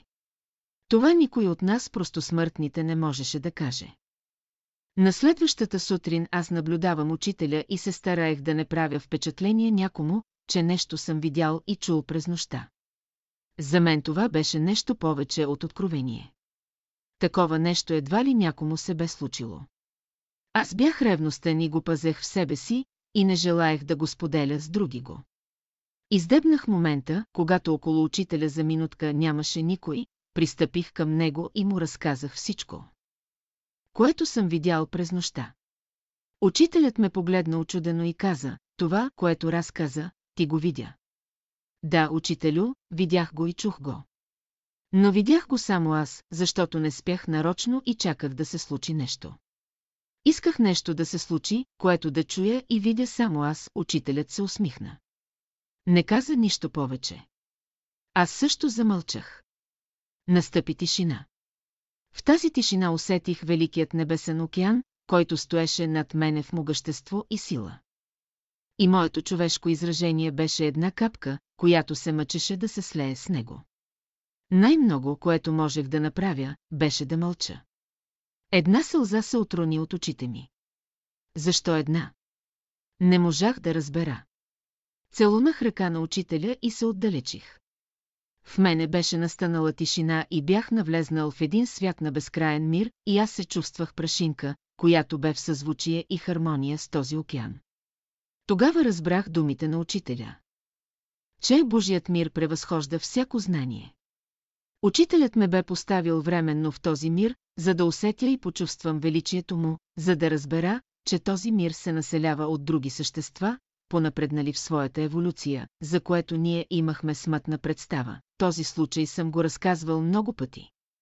За старите приятели това не им правеше впечатление, те имаха сходни опитности и познаваха учителя от времето. Когато той се е откроявал със своето необикновено присъствие много повече към тях, отколкото към нашето поколение от школата. За нашето поколение, за младежите от школата той бе позатворен, работеше с нас с други методи. Но за вас, които не сте виждали учителя, за вас оставяме неговото слово и някои от нашите опитности. За вас те са необходими, за да знаете какво нещо е човека пред необятното слово на учителя. Днешният човек е прашинка сред безкрайния океан от знание от словото на учителя. Гаранция от 1922 година беше образуван младежки окултен клас и в него първоначално влизаха младежи, които учителят лично бе поканвал и бяха влезнали със специално разрешение на учителя. Някои дори си пазеха поканите, които им бяха връчвани лично от учителя с неговия почерк. Не всеки можеше да влезе в младежкия клас.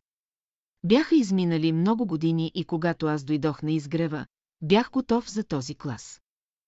Аз бях музикант, свирех на цигулка и имах вътрешен стремеж да влезна в школата. Но в младежкия окултен клас не се приемаше токотъка, идваш, записваш се и влизаш в клас. Случи се така, че бях се запознал с Тодо Стоименов, който бе председател на младежкия клас. Бях доказал своята преданост и изявих желание да бъда прият в младежкия клас. Тодо Стоименов ме изгледа изпитателно, кимна с глава и ме поведе към приемната на учителя. Влезнахме, целунахме ръка на учителя и Тодор разказа за моето желание пред учителя. Аз стоя, изправен зад Тодор, а учителят бе седнал на един стол, поглежда ме и го пита, Тодорчо, познаваш ли го? Той кимва с глава, да. Ти гарантираш ли за него? Тодор утвърдително кимва с глава и отговаря, гарантирам. Тогава може. Иди го заведи, да го запознай с другите младежи. Може да посещава класа. Аз подскочих от радост. Вече бях ученик в младежкия окултен клас. След време станах цигуларя на младежкия окултен клас и до края останах в този клас. Минаха много години, но не мога да забравя начина, по който учителят искаше някой да гарантира за мен. Имаше много такива случаи. Някой завеждаше свой познат при учителя и онзи изявяваше желание да посещава класа, но винаги учителят запитваше, ти гарантираш ли за него? Това бе метод на учителя. Ще го намерите в словото му. Но си спомням един случай, когато един приятел се караше на свой познат с думите, аз те заведох при учителя и гарантирах за теб, а ти се отметна. Как сега ще отида при учителя? Какво да му кажа? Мен ме е срам заради теб. Аз отговарям за теб пред Бога. Ти знаеш ли какво означава да отговаряш за други го пред Бога? Та на мен сили не ми остават за мене си, да отговарям за себе си пред Бога. А сега трябва да се разправям с тебе и да отговарям за теб. Каква беда ме сполетя? Този приятел оплакваше с висок глас бедата си. Постепенно глас му премина в напевно оплакване до плач, дори премина до вопъл. Онзи, другият, с наведена глава слушаше и мълчеше. Как се разреши въпроса им? Онзи, който беше гарантирал, трябваше да плати. Така беше в света според физическите закони. А в една окултна школа също има закони и това са окултни закони. И този приятел плати. Гарантът трябваше да плати. Не след дълго той залиня, посърна, помръкна и не след дълго си замина от този свят. А онзи се беше запилял по широкия свят. Беше отишъл да пилее кредита, който друг му го бе отпуснал и с подписа си бе подписал полица пред небето. Разбира се, като пропилее и свърши с кредита и го похарчи, тогава ще дойде времето, че трябва да плаща и той самият. Така е в живота. Имаш ли кредит, то работиш, нямаш ли кредит, ти си фалирал. А колко повече въжи това за една окултна школа, така аз имах своят гарант в лицето на Тодо Стоименов и не го посрамих, и не злоупотребих с него до края на живота си. Аз останах верен на школата. Събрание за осъждане, изгревът трябваше да бъде образец във всяко едно отношение, защото трябваше да бъде огледален образ на словото на учителя. Та всеки, който идваше и ни види, трябваше, според нас, дахна от почуда и веднага да стане наш самишленик. Нали ние трябваше да приемем това учение и трябваше да го предадем на българския народ, а той да го предаде на света. Така бе според словото на учителя. Но за това трябваше да се изграждат образци. Но ние не ги създадохме, защото не можахме да приложим това учение. Учителят веднъж бе разочарован от нас и бе казал, колкото можахте, толкова направихте. А ние направихме много малко. Дори бяхме причина, чрез личния си живот, да даваме поводи долу в града, светът да говори и да обвинява учителя във всички възможни грехове. Ако имаше някакви грехове. То бяха наши, те бяха на последователите му, но не на него и на словото му. Но чрез нашите грешки другите съдеха за словото му и за учението му. Така ние, които бяхме последователи на учението му, с нашето несъвършенство и погрешки, ставахме причина да го кори обществото. Така ние бяхме по-големи противници на учителя, от онези, които бяха в града и го холеха по вестници и по трибуни. Те го холеха заради нас. Те смятаха, че той е причината за нашето несъвършенство и недостатъци. А ние си ги носехме от миналото. Примери, колкото искаш. Ето един от тях имаше една сестра, казваше се Тодора. Тя имаше мъж с три деца. Мъжът и кратко, който се казваше също Тодор, беше противник на учението, но се занимаваше с окултни науки и гледаше на ръце. Имаше познания по хиромантия. Казвахме Тодор, гледача. Семейството им се разби. Тодора отида да живее при брат Ангел Вълков, който бе ученик от младежкия клас. Тя остави мъжа си и децата си и отиде при Ангел. Всички настръхнаха срещу двамата. Особено този случай излезе във вестниците и се хвърляше кал и жупъл срещу учителя и дановистите. Мъжът на Тодора беше ходил да се жалва тук и там, а това бе добре дошло за онези, които търсеха и най-малкия повод да нападат учителя. Така тези двама последователи на учителя станаха причина да се води вестникарска престрелка срещу учителя. Той знаеше за това, беше много недоволен, но мълчеше. Тогава ние, изгревяни, решихме да действаме вместо учителя, взехме решение да направим събрание, та да ги извикаме тези двамата, да ги изправим пред нас и всички да ги осъдим в салона. За урок и за назидание на всички. Речено, сторено. Една делегация от трима човека мина през всички бараки и съобщиха за уречения ден и час за осъдителното събрание срещу Ангел и Тодора. На следващия ден и час аз съм на изгрева. Прекосявам поляната, насочвам се към салона и очаквам да го видя, пълен и препълнен, защото познавах възмущението на всички. Но на поляната нямаше нито една жива душа, освен Ангел и Тодора, дошли за осъждане. Мъртвило. Отидох в салона, нямаше никой.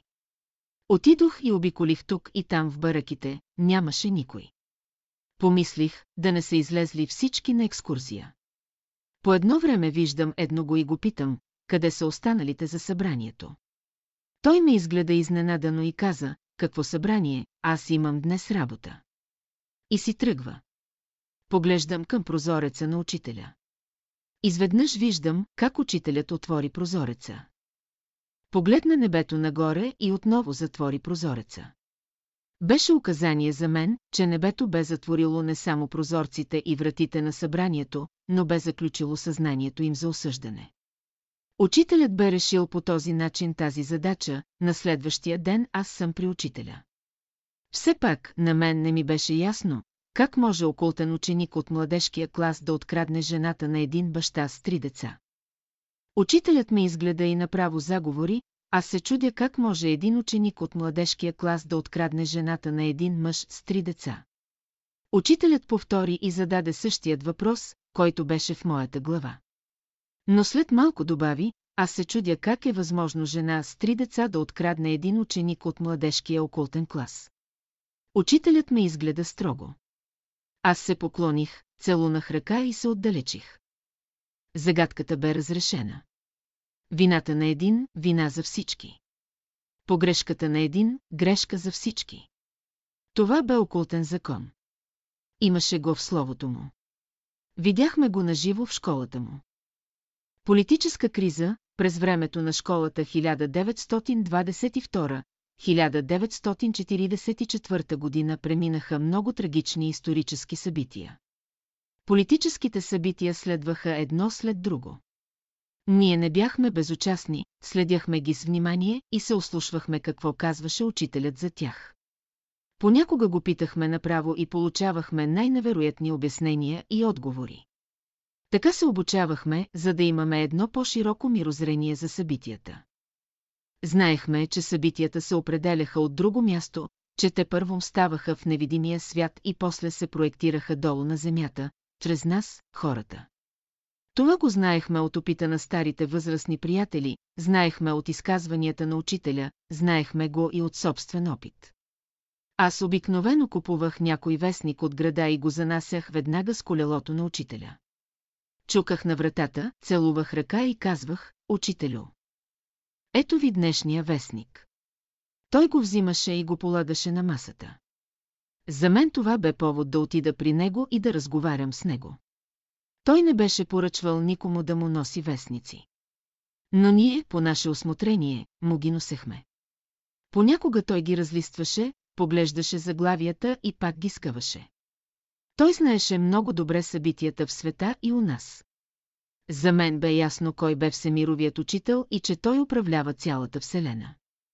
Така веднъж му подадох поредния брой вестник и той ме запита, какво се пише в този брой. За политическата криза, учителю, че не може да се състави поредния кабинет у нас и това създава напрежение и нестабилност в държавата. Учителят замълча и след малко добави, това го знам и се мъча да им помогна, но никой не ме слуша. Ето, но ще дойде при мен Мария Луиза, да ме пита, как да се разреши тази криза. Казах и кратко как да стане това. Но дали ще ме послушат, ще трябва да почакаме и да видим.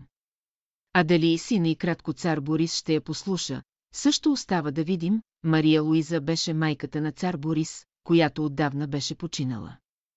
Но този дух още витаеше тук и взимаше участие в политическите събития. Учителят прочете моята мисъл и добави, но щес, след нея дойде и царица Йоанна. На нея също бе казано. Аз замръзнах от изненада. Учителю, как тя е дошла от двореца през нощта до изгрева? Кой я придружаваше? Учителят се усмихна, тя се излъчи от тялото си, когато беше заспала и така дойде, за да ме пита. Но дали ще запомни това, което и кратко казах, след като се върне в тялото си и след като се събуди? Дали ще остане това мое разрешение като съвет в съзнанието и кратко, това е друг въпрос. А дали ще се вслушат в нейния съвет и дали ще го изпълнят? Това е също друг, по-голям въпрос. Но ще видим, ще почакаме, аз стоях като статуя.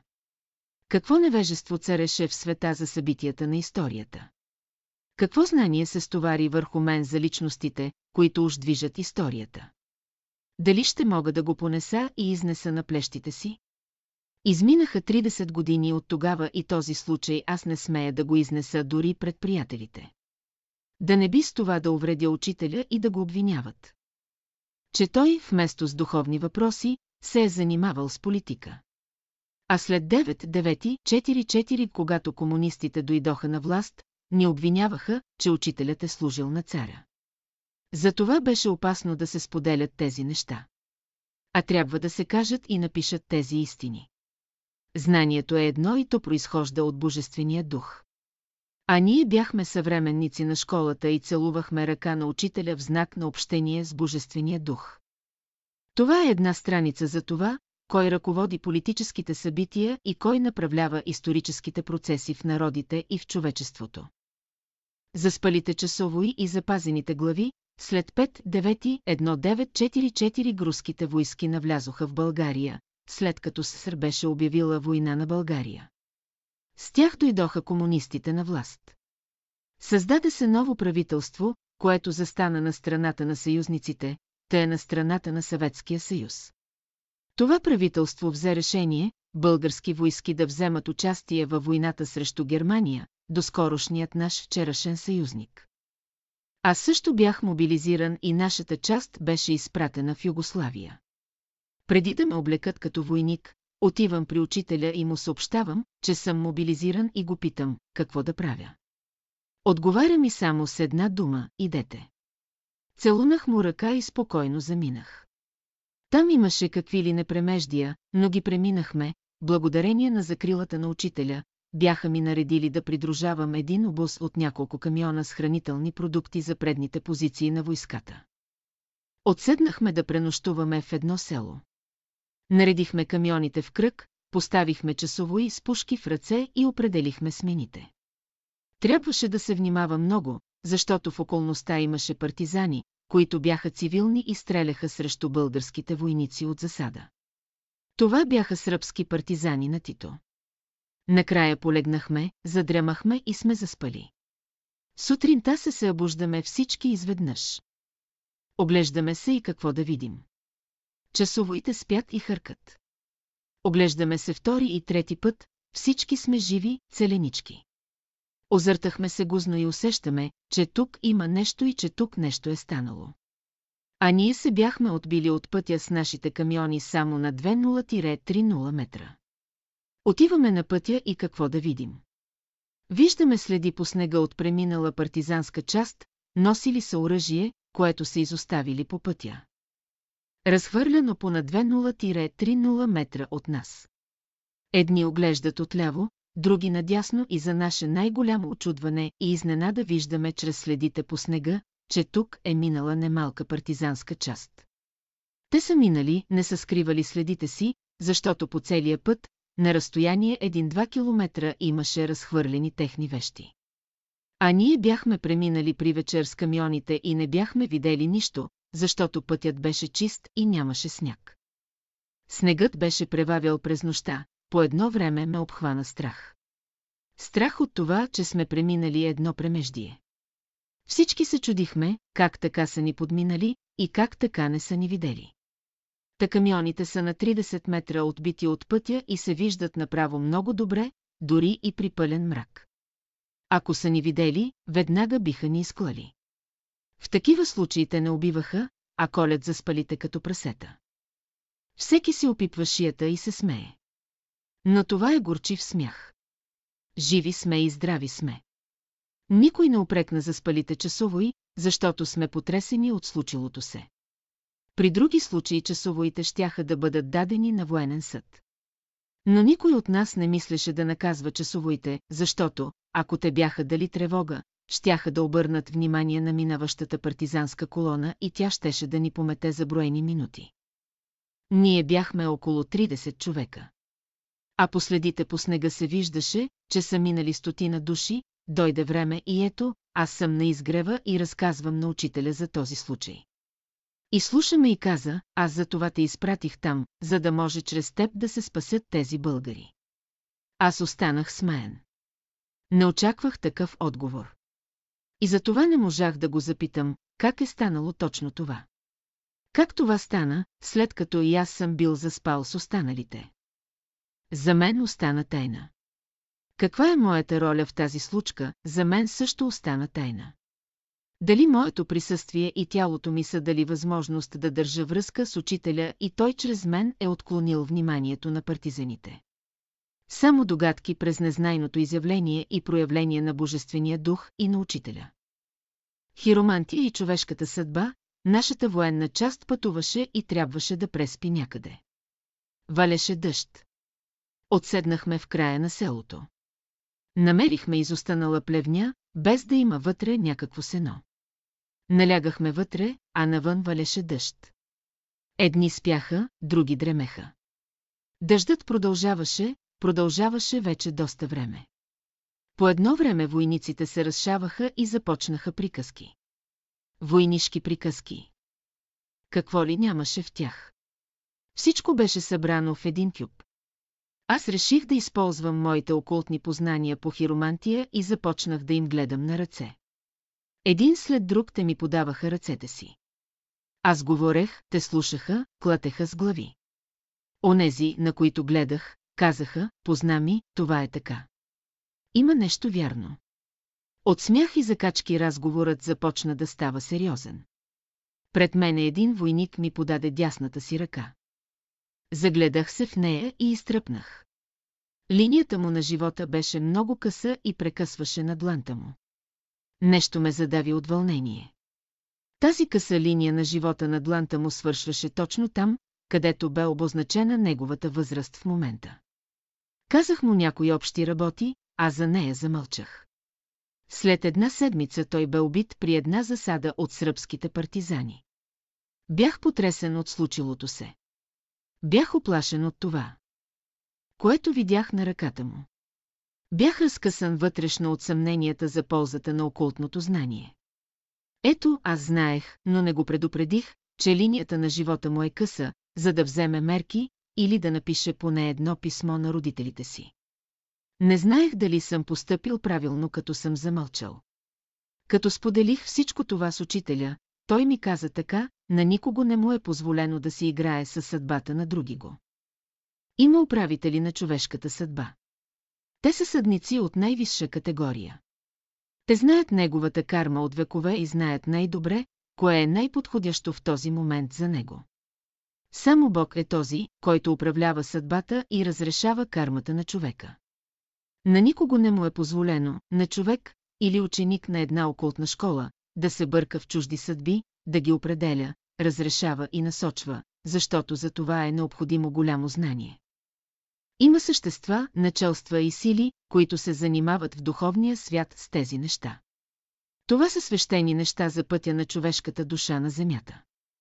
Никой няма право да се разпорежда със съдбините на едно същество, освен Бога, учителят говори строго и категорично. Аз се радвах, че съм постъпил, без да искам, разумно. Друг път също съм оглеждал човешки ръце, но никога не смеех да отреждам съдби и да изричам пророчество. Бях запомнил много добре този урок. Послание към Тита, намираме се в едно село в Сърбия. Войниците са разквартировани по къщите. Аз съм в една къщичка със скромни хорица. Стопанката шета по двора. Аз съм седнал и чета. Отворил съм джобното си Евангелие и чета редовно всеки ден от него по няколко причини, хем се обучавам, размишлявам, хем се старая да се охранявам чрез Евангелието, като го чета съсредоточено и внимателно. Защото знае, че Христовият дух на времето и сега е един и същ. И той е, който охранява и пази. Стопанката ме вижда, че чета задълбочено, виждаме, че понякога се моля и ме наблюдава с кришом. Вижда също, че не пуша, не пия, вегетарианец съм. Клати глава и се чуди, какъв съм такъв и откъде съм дошъл, баш такъв, в нейната къща. Накрая решава да погледне какво чета. Аз съм оставил книжката на стола захлупена. Там, на онази страница, докъдето съм стигнал.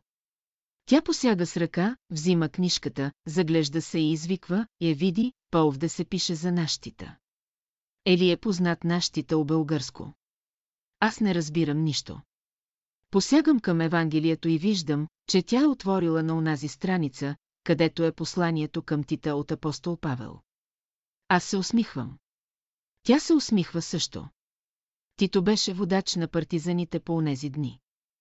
Голяма, популярна личност, легендарна личност. След войната стана президент на Югославия и доживя дълбока старост като пожизнен президент, оставил дълбоки дири в политическия живот в Югославия и в Европа. Стопанката се промени благосклонно към мен, отвори се. Смяташе, че съм техен човек, щом чета посланието на техния водачтито. Аз си мълча, не казвам нищо. Нали Евангелието свърши своята работа, какво да искам повече? Не беше необходимо друго. Не изгрева съм и обяснявам на учителя случилото се. Той се смея от сърце. После добавя, невежеството няма граници. Но голяма сила се крие в невежеството. Добре, че ти си се намерил на гребена и на вълната на това невежество, когато е горе, а не когато е в път, защото то щеше да те свлече надолу. Благодари на Евангелието. После си спомням, че в това село няколко войници, които бяха разквартировани по къщите. Изчезнаха безследно, бяха убити от сръбски партизани. Разбрах, че Евангелието ме спаси. Спаси ме посланието на апостол Павел към Тита, имаше и друг, още по-невероятен случай с легендарния герой Тито. За него ми разказваше Паша Теодорова, стенографката на учителя.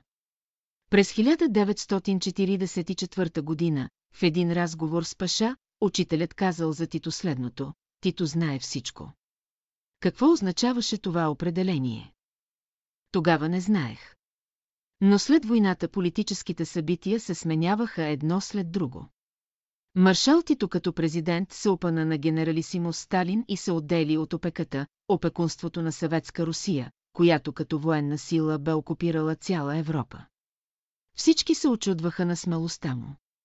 Направи най-неочаквани политически ходове, които никой не очакваше, с големи положителни последици за Югославия. Имаше точна ориентация за време и събития. Излезе точна преценката на учителя за него, Тито знае всичко. Не беше случайен дух. Имаше познания и опитности. Имаше сила и воля да ги реализира и ги доказа като президент на Югославия. Това означаваше, че той имаше пряка вътрешна връзка с невидимия свят. По друг начин не можеше да се обясни мнението на учителя за него и неговата дейност като президент на Югославия. Едното с другото се покриваше и доказваше правотата, че Тито знае всичко, остана загадка, защо и по какъв начин той си беше избрал този псевдоним. От Евангелието ли го бе взел, или от друго място. Но съвпадението не бе случайно. Прочетете посланието на апостол Павел към Тита и ще видите толкова много неща, които съвпадат с политическата дейност на Тито. Нямаш карма, свободен си, в младежкия окултен клас бяхме само младежи и девойки.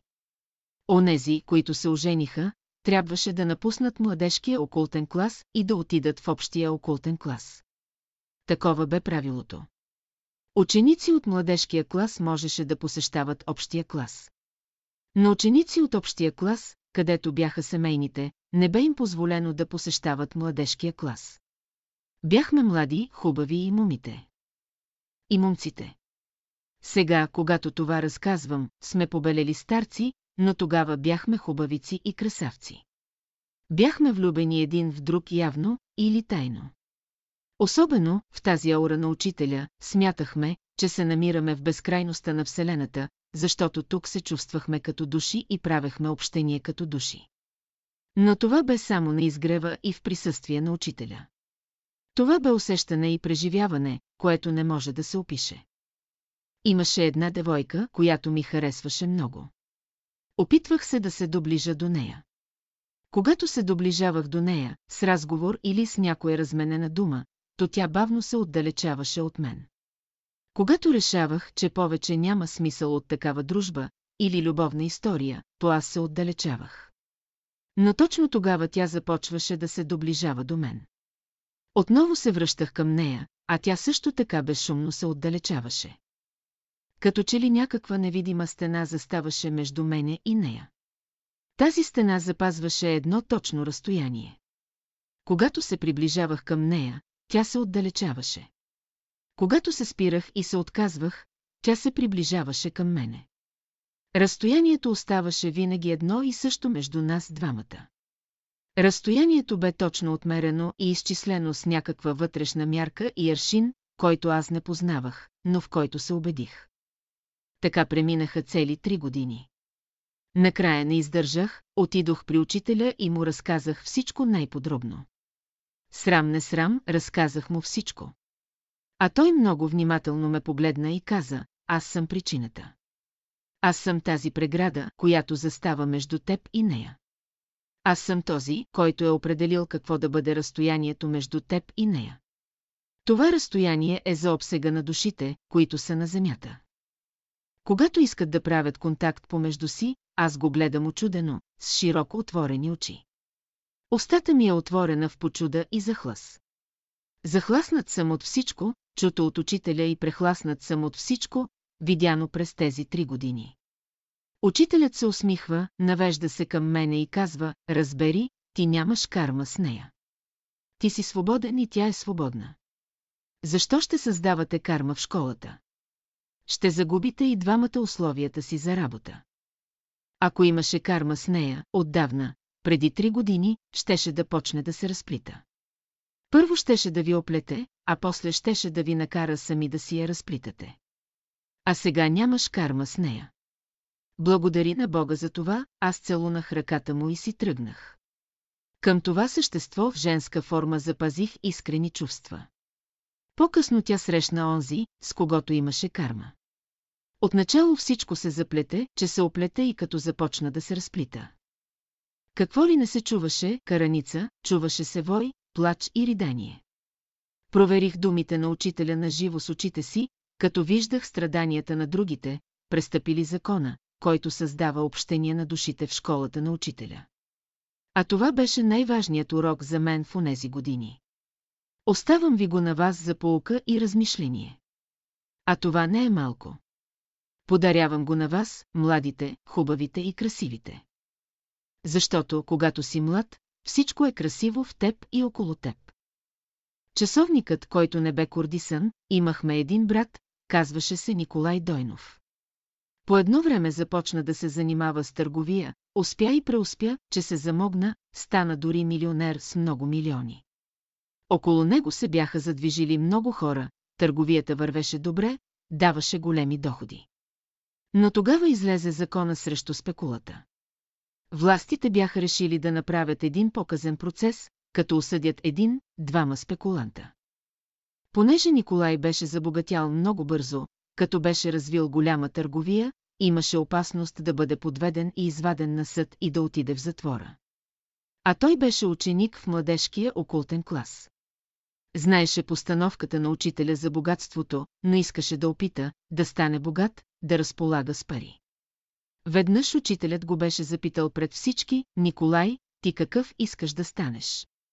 Да стана най-богатият човек в България. Учителят се усмихнал и казал, добре. И той стана. Учителят имаше хубаво отношение към него.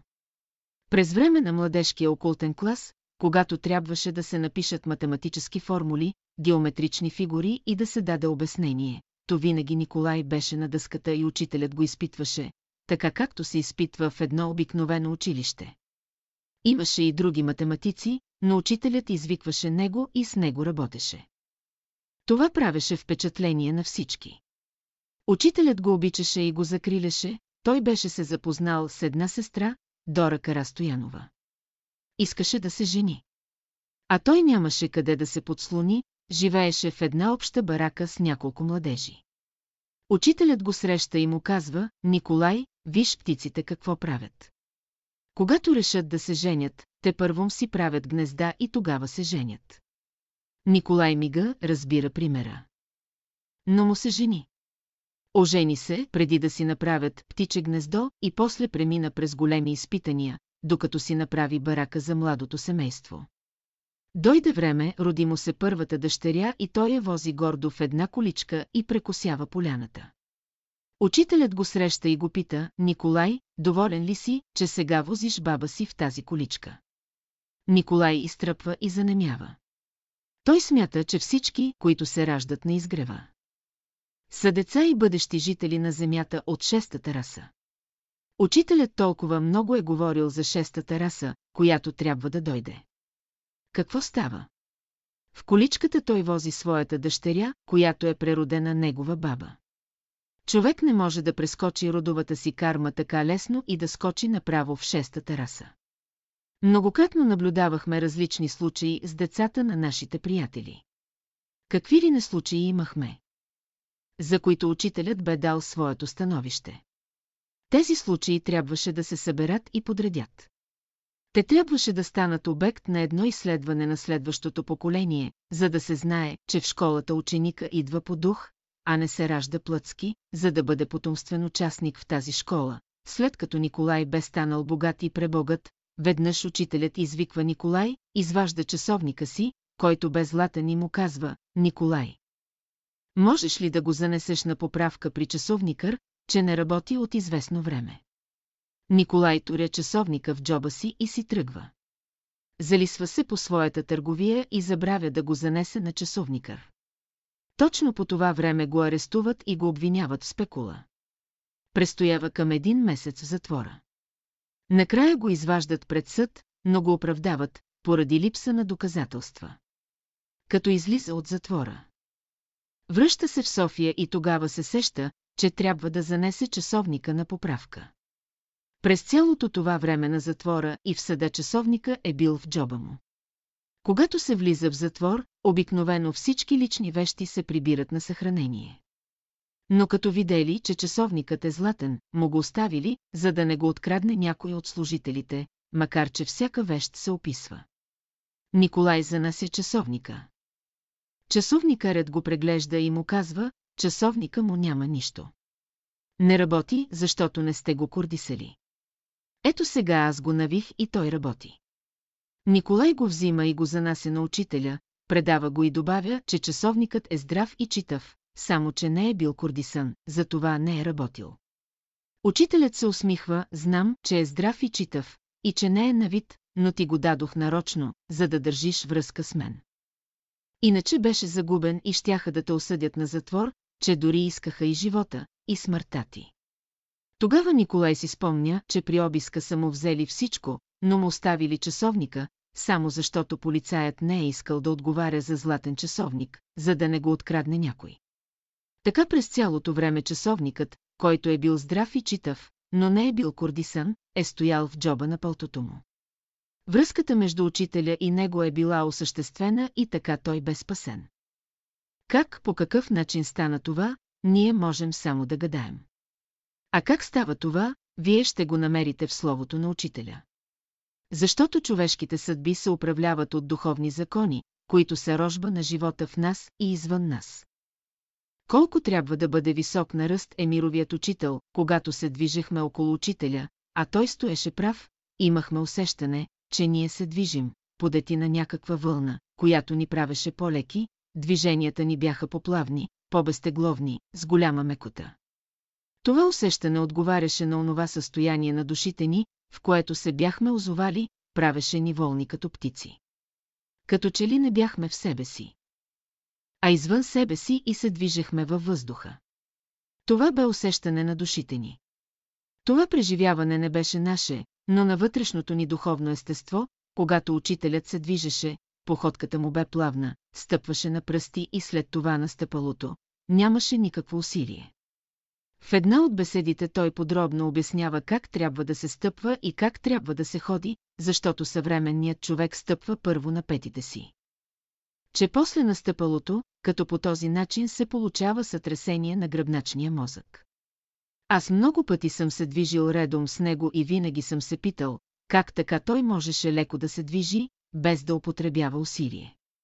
А той беше на възраст, гонеше 80 човешки години. Веднъж се движих редом с него на един метър разстояние и изведнъж усетих, как някаква вълна ме поде отдолу, леко ме повдигна. После ме сложи на земята и аз вече се движех леко, леко. Защото усетих, че тялото ми олекна най-малко с една трета от моето тегло.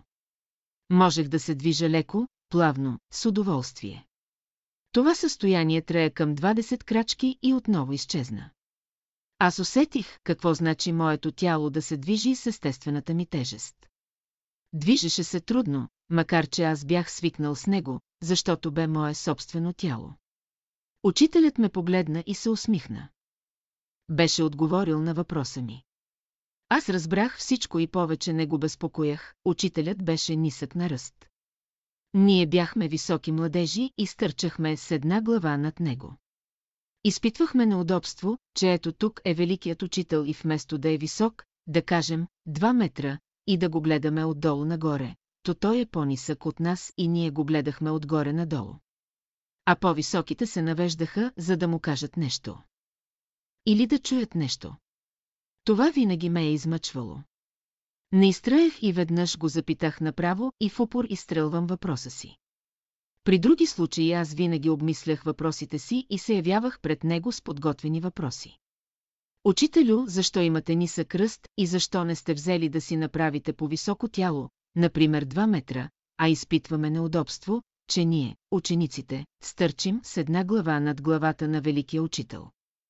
Учителят се спира, оглежда ме внимателно, вероятно вижда този, който е в мен и му задава въпроса, усмихва се и се смее известно време.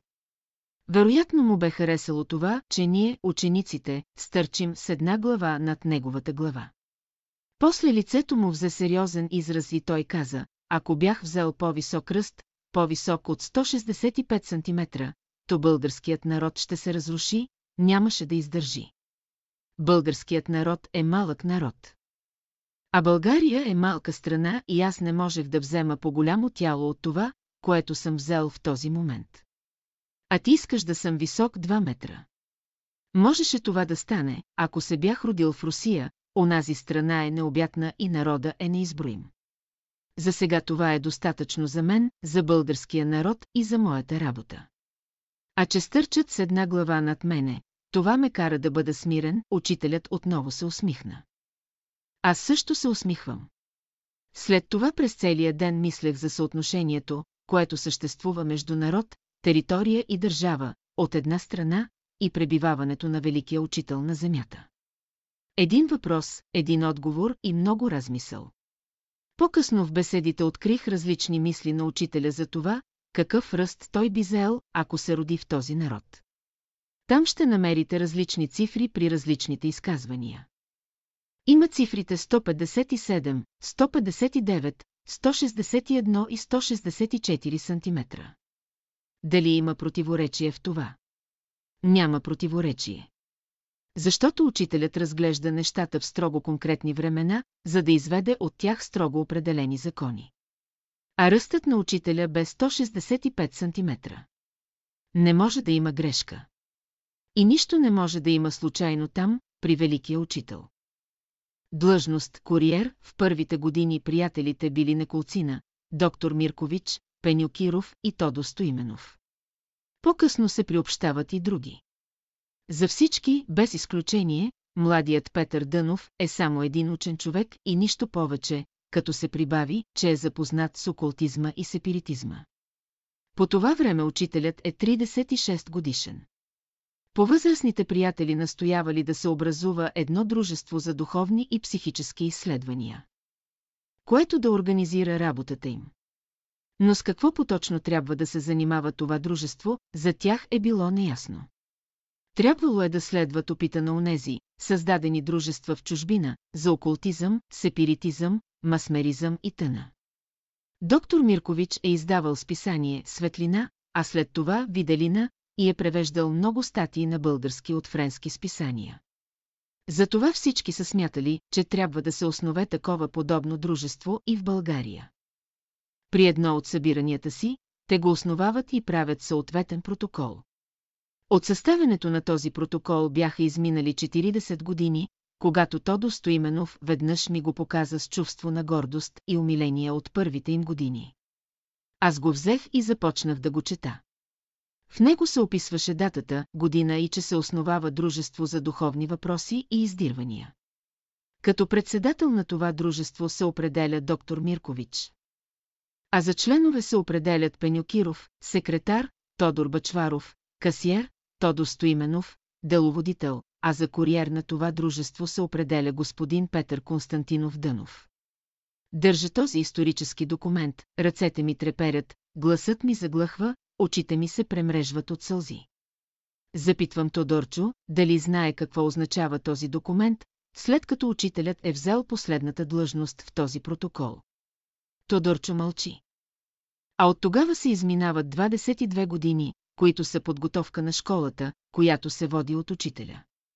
От 1922 година започват други 22 години, където школата се открива и се води от учителя. Тодорчо е стъписан от моите думи. Той се усмихва и прибира протокола. Аз настоявах да се запази и да се заснеме този протокол. Аз бях за тях много млад, а те бяха заслужили, възрастни приятели и моето указание не беше задължително за тях. Вървя аз по изгрева и разказвам за този документ, а един ми казва, ти обиждаш учителя с това, че е бил сложен в протокола за куриер и че е взел последното място тогава. Аз се очудвам, че така може да се разсъждава и възприема този факт. Учителят е искал да им покаже нещо друго, онова, което човеците решат да направят в името на своето човешко разбиране, то няма успех. А онова, което се прави в името Божие, то успява. Но този документ го имаше. После някой го прибра и той изчезна. Вероятно някой смяташе, че се хвърля кал и обида върху името на учителя по този начин. А това бе метод на учителя, който той е прилагал много пъти. Веднъж той каза така, на небето бях най-големият светия, а тук на земята съм взел последното място, за да бъда един от най-малките служители на Бога. Трябва да се даде пример на човеците. Как един човек може да служи на Бога с най-малкото проявено добро, заемащ последното място в света, а това не е ли разрешение на загадката за куриера и неговата длъжност от този протокол, който повече никой не видя?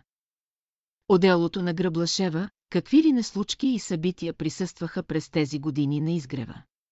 А какви ли наличности нямаше? Не бяха личности, а великани на миналото. И всеки искаше да наложи своето мнение, и понякога избухваше като вулкан. Друг път му се виждаше по шека или избълваше пепел с месеци върху изгрева. Движеха се по изгрева безобидно, но в себе си носеха неща, пострашни и от силата на вулкана. Изминалите векове чрез тях присъстваха на изгрева. Миналото и историята на човечеството се бяха събрали тук, имаше една сестра, казваше се Гръблашева. Беше съпруга на Величко Гръблашев, който дълго време превеждаше от английски на български литературата на розенкройцерите от Америка. Накрая замина за Америка, за да търси Христа, който трябвало да дойде в новия континент и да излезе от нова земя. Какви ли на абсурди имаше по земята българска? Отиде там и се запиля по широкия свят на Америка, за да търси Христа. Но жена му, Гръблашева, остана тук в България, беше една от верните стари сестри, още от времето на 1910 година.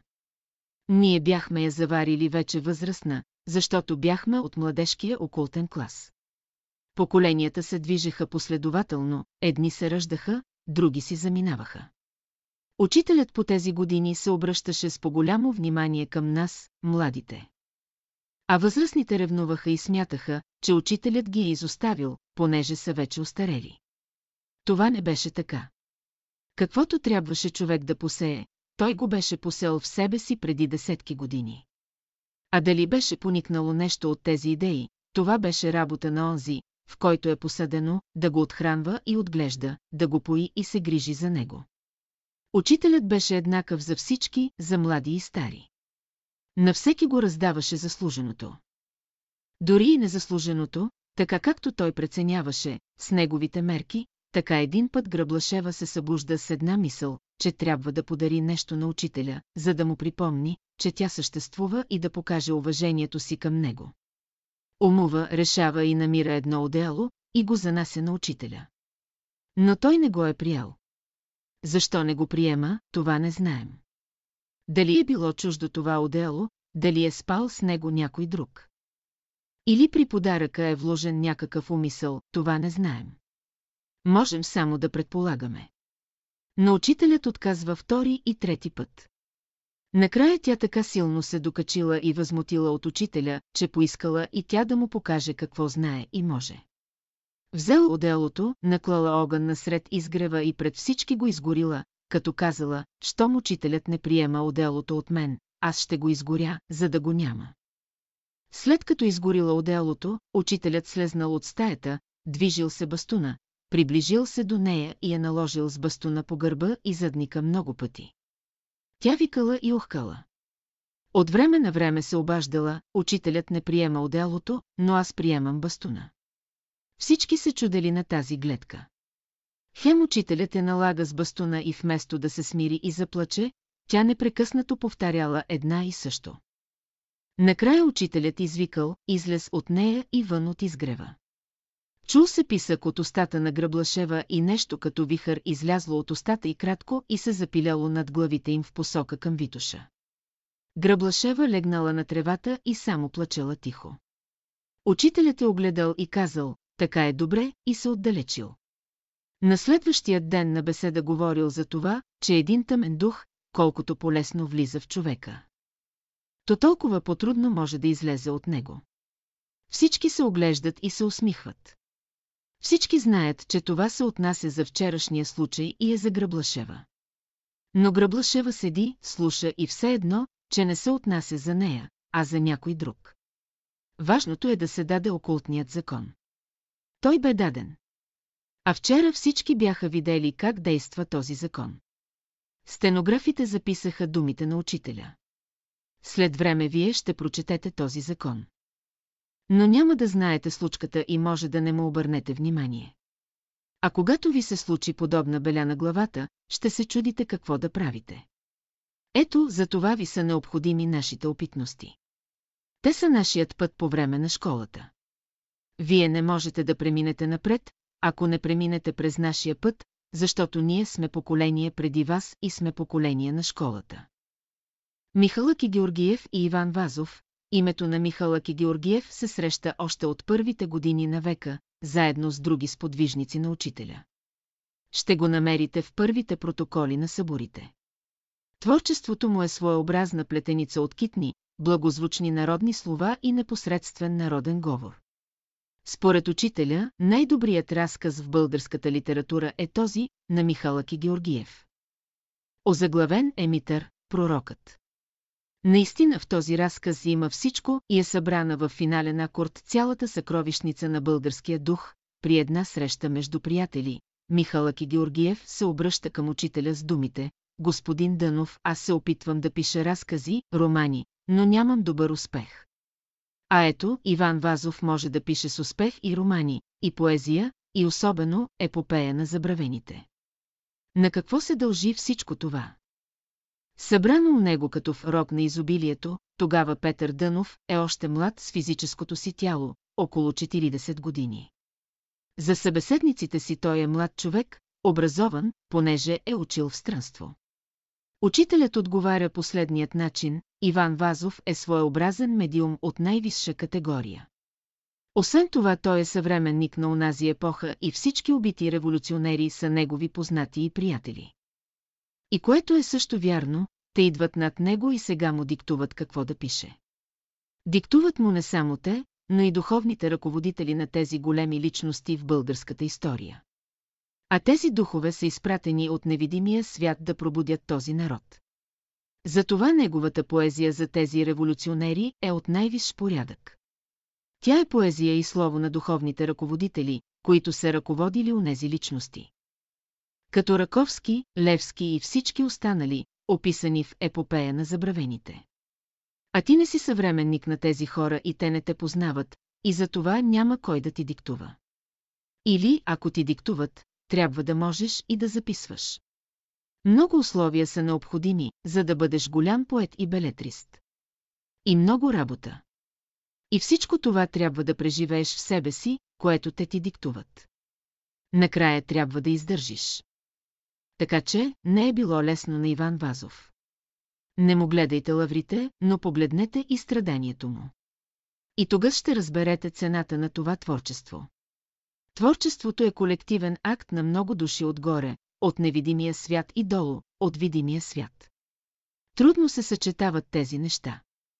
Но който ги съчетае, става поет отгоре, разрешават някой да си сложи фамилното име за автор. Но този автор знае, че това творчество не е негово. А е плод на душите, които са създали тази поезия горе и се я свалили долу на хората. Този разказ бях го слушал много пъти, когато бях млад, от възрастните приятели, които отдавна са си заминали. Сега аз съм на техните години и трябва да го опиша като мой разказ. Разказът е мой, но друг го описва и накрая той е колективен акт на всички, които са от школата на учителя. Ето това е цената на колективното творчество. Защото Божественият дух се изявява в единствено число, а се проявява в множествено число. Творчеството се подчинява на същите закони. Горе е в единствено число, а долу е в множествено число, проявяващо се чрез живота на човеците. Чувал брашно за комуната, всички се очудваха на това, че около учителя се движеха хора с най-различна професия и образование. Тук имаше представители на всички съсловия от обществото. Всеки един бе застъпен и всеки си имаше представител на изгрева, нещо като своего рода посланик. Един такъв посланик на действащото офицерство бе Никола Гръблев между двете световни войни. Те. През цялото време траене на школата от 1922-1944 година. Той бе интересна личност и за него ще прочетете от неговите опитности и ще видите какви хора се движеха около учителя. По онова време младежите от младежкия окултен клас решават да правят комуна и напускат школата изгрева. Учителят не е бил доволен от това. Защо ли? Защото тези идеи за комуните не са негова идея, а са вложени отвън. За да отклонят младите от учението. Решават да правят комуна напускат школата. За мен, който дойдох по средата на школата, това бе коштунство. Но за тях нещата са стояли по-иначе в самото начало. Учителят бил крайно недоволен, но никой не го пита. Пред стенографката Сявка казва, те напуснаха школата и ще отговарят за това. Те се поддадоха на внушенията на черната ложа и всички ще платят за това. Идва се до там, че учителят не е имало с кого да седне на масата горе на изгрева, за да обядва. Обикновено е извиквал доктор Жеков, за да му прави компания, кажете на доктор Жеков да дойде, за да раздели трапезата и Божието благословение от хляба, защото небето ще си оттегли благословението от българския народ. Отиват и му казват. Той идва и вече е редовен сътрапезник на учителя. На изгрева се виждат тук, там хора. Той запустява от младите. Те бяха онези, които живееха горе. Само възрастни братя и сестри прехождали в неделя от града и онези, които са останали на изгрева. Тъжно. И трагично. И смешно, а онези приятели, младежи, които са правили комуната, са смятали, че комуната означава общи обеди и вечери, че там се пеят песни, че пада смях и приказки и още много подобни неща. Така те изяждат това което са имали и започват да пишат писма насам и натам, та да искат помощи, за да може да се запази и съхрани комуната. Има ли помощи, ще има хляб за комунарите. Няма ли помощи, няма да има хляб и комуната ще се разтури. А всички по онова време са мечтаели за комуни. А по този въпрос учителят е говорил в беседите си, но кой да ги прочете и кой да ги изпълни. Освен това, никой дори и не го пита дали трябва да правят комуни. Решават си сами, правят си сами и накрая искат помощи, за да им се запази комуната. Никола Гръблев е офицер в гарнизона в град Варна. Получил писмо от комунарите и решил да им помогне. Започнал да пуска в градска отпуска повече войници и от полагаемата им се храна напълнил няколко чувала, един с брашно, друг с боб, трети с урис и захар, и ги изпратил. Спасил от глад комунарите и спасил комуната да не се разтури. Но това траяло само един-два месеца. Отново получава писмо за помощ. Той решава отново да им помогне. Но същият момент получава вест от учителя да се яви при него в София. Гръблев очаква да получи похвала от учителя за изпратените чували с продукти.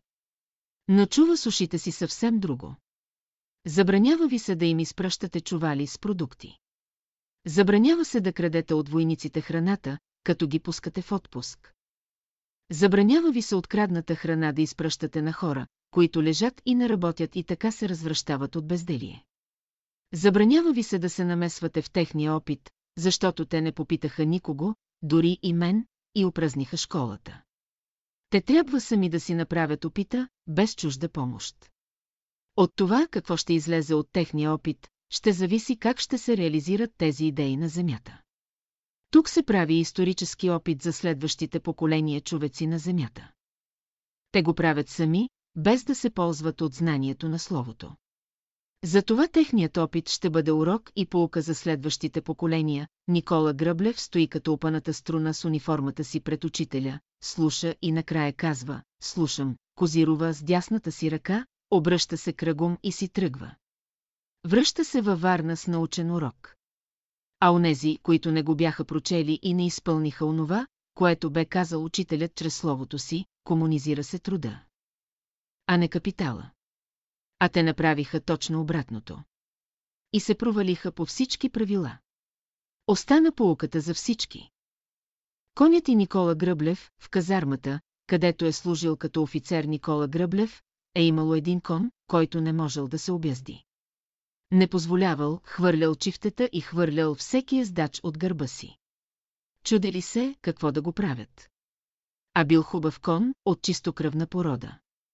Като чул това, Гръблев решил да направи опит да го обязди, но всички го възпирали, страхувайки се за него, да не го пребие конят. Накрая направил опит, хвърлил се върху гърба му и конят започнал да прави всички възможни опити да се отърве от ездача си, но не успял. Но после Флутбек се насочил към изхода, часовоят на време вдигнал бариерата и конят полетял по пътя. Накрая се насочва към реката. Всички изтръпнали, защото пред коня се откривала пропаст. В този момент Гръблев разбира, че конят полита в пропаста заедно с него. А той така се е впил и вкоченил в него, движи се с голяма скорост и не може да се откачи от него. Нито може да откачи краката си от стремето му и да скочи от него. А това трябва да стане за няколко секунди. Разбира цялата безнадежност. Цялата казарма излязла да наблюдава и изтръпнала от ужас. Той изведнъж извиква «Учителю». И в този момент той вижда една светкавица пред себе си, една светлина. Която заслепява него и коня, в следващия миг вижда как учителят е фярка, бяла светлина пред него и държи юздите на коня, който се е изправил на двата си крака и така е изправен пред самия ръб на пропаста. Ако свали предните си крака конят, то двамата политат в пропаста. Конят тръгва заднешком на двата си крака, обръща се и сваля предните си крака. Учителят изчезва веднага пред очите му. Така както е дошъл. Конят е целият в потипяна, но вече е спешен и обоздан. Гръблев, целият блед, го подкарва ходом към казармата. Там го посрещат всички оплашени. Той мълчи и приема мълчаливо поздравленията на всички за безумната му храброст и за обяската на необяздения кон. Вече този кон може да се използва и за езда, а не само да украсява конюшнята, учителят през това време е на изгрева. Заобиколен от приятели на масата. Изведнъж учителят казва, Гръблев е в опасност. Тутък си учителят затваря очи и главата му леко кимва напред, сякаш като че ли е заспал. Сявка, която е до него, знае много добре, че учителят се е извлякал от тялото си, оставил го е тук при тях и сега е отишъл в помощ на Гръблев. Тя дава знак с пръст другите да мируват и да не се докосват до тялото му. След малко учителят отваря очи и казва, спасихме Гръблев. Разговорът продължава по започнатата тема. Сявка записва деня, датата и часа на тази случка, след време Гръблев пристига на изгрева. Приятелите го заобикалят и питат какво му се е случило, че учителят пред тях се е излъчил и отишъл да го спасява. Разказват му тукашния случай, а той пък разказва подробно какво се бе случило. Но пропуска пред тях да каже, че е видял как учителят държи юздата на коня по съвсем други съображения. Отива при учителя, за да му благодари. Целува му ръка и му разказва всичко. Накрая учителят му казва, друг път да не изкушаваш господа. Целува ръка и запомня казаното. До края на живота си той втори път не си позволи да изкушава Господ. Този случай бе описан от Никола Гръблев. Бе описан и от няколко човека. Но никой не е събрал отделните части в едно цяло. Ето, аз ги събирам. Това лично ми го е разказвал Гръблев. Той също го е описал, но имаше съображение да не казва, че е видял учителя пред себе си, как държи юздата на коня. Смяташе, че ще даде възможност противниците на учителя да ни критикуват, че сме хора ненормални и безумни. Така той смяташе. А трябва да се каже истината. А така вече събраните отделни части говорят за цялото. Те говорят за непознатите нам селения на духа и за живота на Всемировия учител на Земята. Когато бе в човешко тяло при човеците на Земята. Тук бе школата, тук се учеше, прилагаше и живееше чрез словото на Всемировия учител. Не от нашите, в началните и първи години на своята дейност в България учителят е пътувал много и контактите с българите не са били малко. Те са се създавали от личните им срещи и разговори. Особено в София са били няколко човека. Но за няколко години сподвижниците му стават десетки. Всеки от първите приятели е смятал за свое задължение да привлече колкото се може повече привърженици. Всеки се е старал колкото може. Разказваха старите приятели, че са имали задача всеки един от тях да привлече най-малко по трима човека. Но това не е било лесно в първите години, защото за тях учителят тогава е бил господин Петър Дънов, един млад учен човек, завършил в Америка, запознал се с окултизма и сепиритизма. За техните съзнания той е бил нещо малко повече от тях, но не са могли да определят. Какво е това нещо? Постепенно, с течение на годините той започва да се разкрива пред тях, словото му се лее непреривно чрез него, кръжуците се увеличават, а с тях и привържениците му, Тодор Стоименов, който по това време е младеж и е в София, вижда, че един мъж продава Библии. А щом продава Библии, значи е духовен човек, а щом е духовен човек, значи е наш човек и може да се привлече към нас. Така си мисли Тодорчо, но решава все пак да запита господин Петър Дънов. Учителят му казва, сега не мога да ти отговоря. Но до вечера ще отида да питам Бога за него и на следващия ден ще ти кажа. Тодорчо се озадачава много. На следващия ден учителят му казва, отидох и питах Бога и той ми каза, че не е от нашите. Тодорчо разбира, че щом не е от нашите, не трябва да го поканва в кръжока на учителя. Минават години. Този продавач на Библии става в последствие книжар, продавач на книги. По-късно, под натиска на общественото мнение в първите години, което е било срещу учителя и се е водила кампания в печата срещу него, то този книжар и продавач на Библии започнал да пише статии срещу Петър Дънов. Когато за пръв път Тодорчо прочита такава статия, не повярвал на очите си.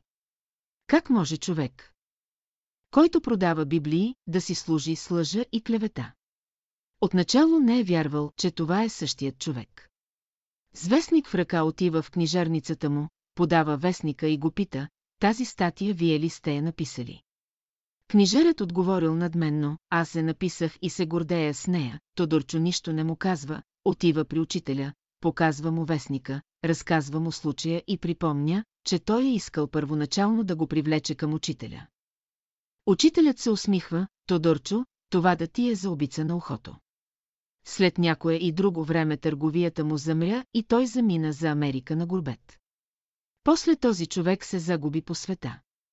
Името му бе Козлов, имало е и друг случай, описан в беседите.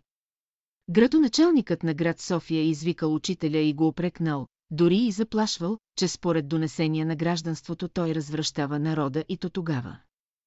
Когато мъжете са на фронта и се бият за отечеството. Учителят му отвърнал, че това не е вярно и понечил да си тръгне. Градоначалникът се ядосал и го заплашил, ти знаеш ли, кой съм аз и каква власт имам, и каквото искам, това ще сторя с теб. Учителят го изгледал и казал, не си страшен, ти си от нашите. Наистина, същата година той бил уличен в подкупи, обвинен в корупция, уволнен, съден. Разсипан морално и материално. Срещнал веднъж Тодорчо и му разказал всичко, което му предрекал учителя и помолил да го заведе при него. Когато Тодорчо го завел, учителят казал, загубените овце на Израиля вече се намират и се прибират при пастира. От тогава той останал, слушал и редовно посещавал беседите на учителя. Накрая учителят попитал Тодорчо, ти сега разбра ли да различаваш, кои са от нашите и кои са от чуждите? Не разбрах. Отговорил съкрушено Тодорчо. Учителят продължил, духът е този, който различава. И той винаги накрая прибира своите при себе си. Сепиритисти на изгрева, сепиритизмът в България, внесен и донесен от доктор Миркович, който през миналия век издава списание «Нова светлина», а от 1903 година списание «Виделина». Първите приятели всички са били сепиритисти, без изключение. Присъствали са на сеанси, викали са духове чрез медиуми, записвали са цели тетрадки с послания. Много по-късно е била създадена голяма сепиритическа група в Пловдив и във Варна. Отначало са смятали, че истинското духовно знание може да се даде само от духовете. Тогава приятелите са смятали, че Петър Дънов е сепиритист, че също е медиум и чрез него също говорят духовете. Освен това, те не са знаели отначало, кой е Петър Дънов. Но когато след години в него познават учителя, нещата постепенно са се променили. А да познаеш учителя, трябва да имаш вътрешни опитности с него чрез живота си. За да познаеш духът на истината. Затова тогава, по онези години, той се е разкривал в истинската си светлина, чрез знание, чрез сила и чрез мощ. Затова първите опитности на първите приятели са невероятни. В началните години чрез устатата на учителя са говорили духове от най-висша категория, които той е пускал в себе си и те са отбелязани в материали на първите събори и в първите писма до учениците. Там ще намерите подписа на учителя. Който завършва с думите Твой Господ Исус, Емануил, Елохим, ангел на завета Господен, и тъна чак когато първите приятели разбират, че в учителя говори Духът Господен, или Духът Божий, или Духът Христов, тогава малко по малко те се отдалечават от сепиритизма. Но не всички се отказаха от него.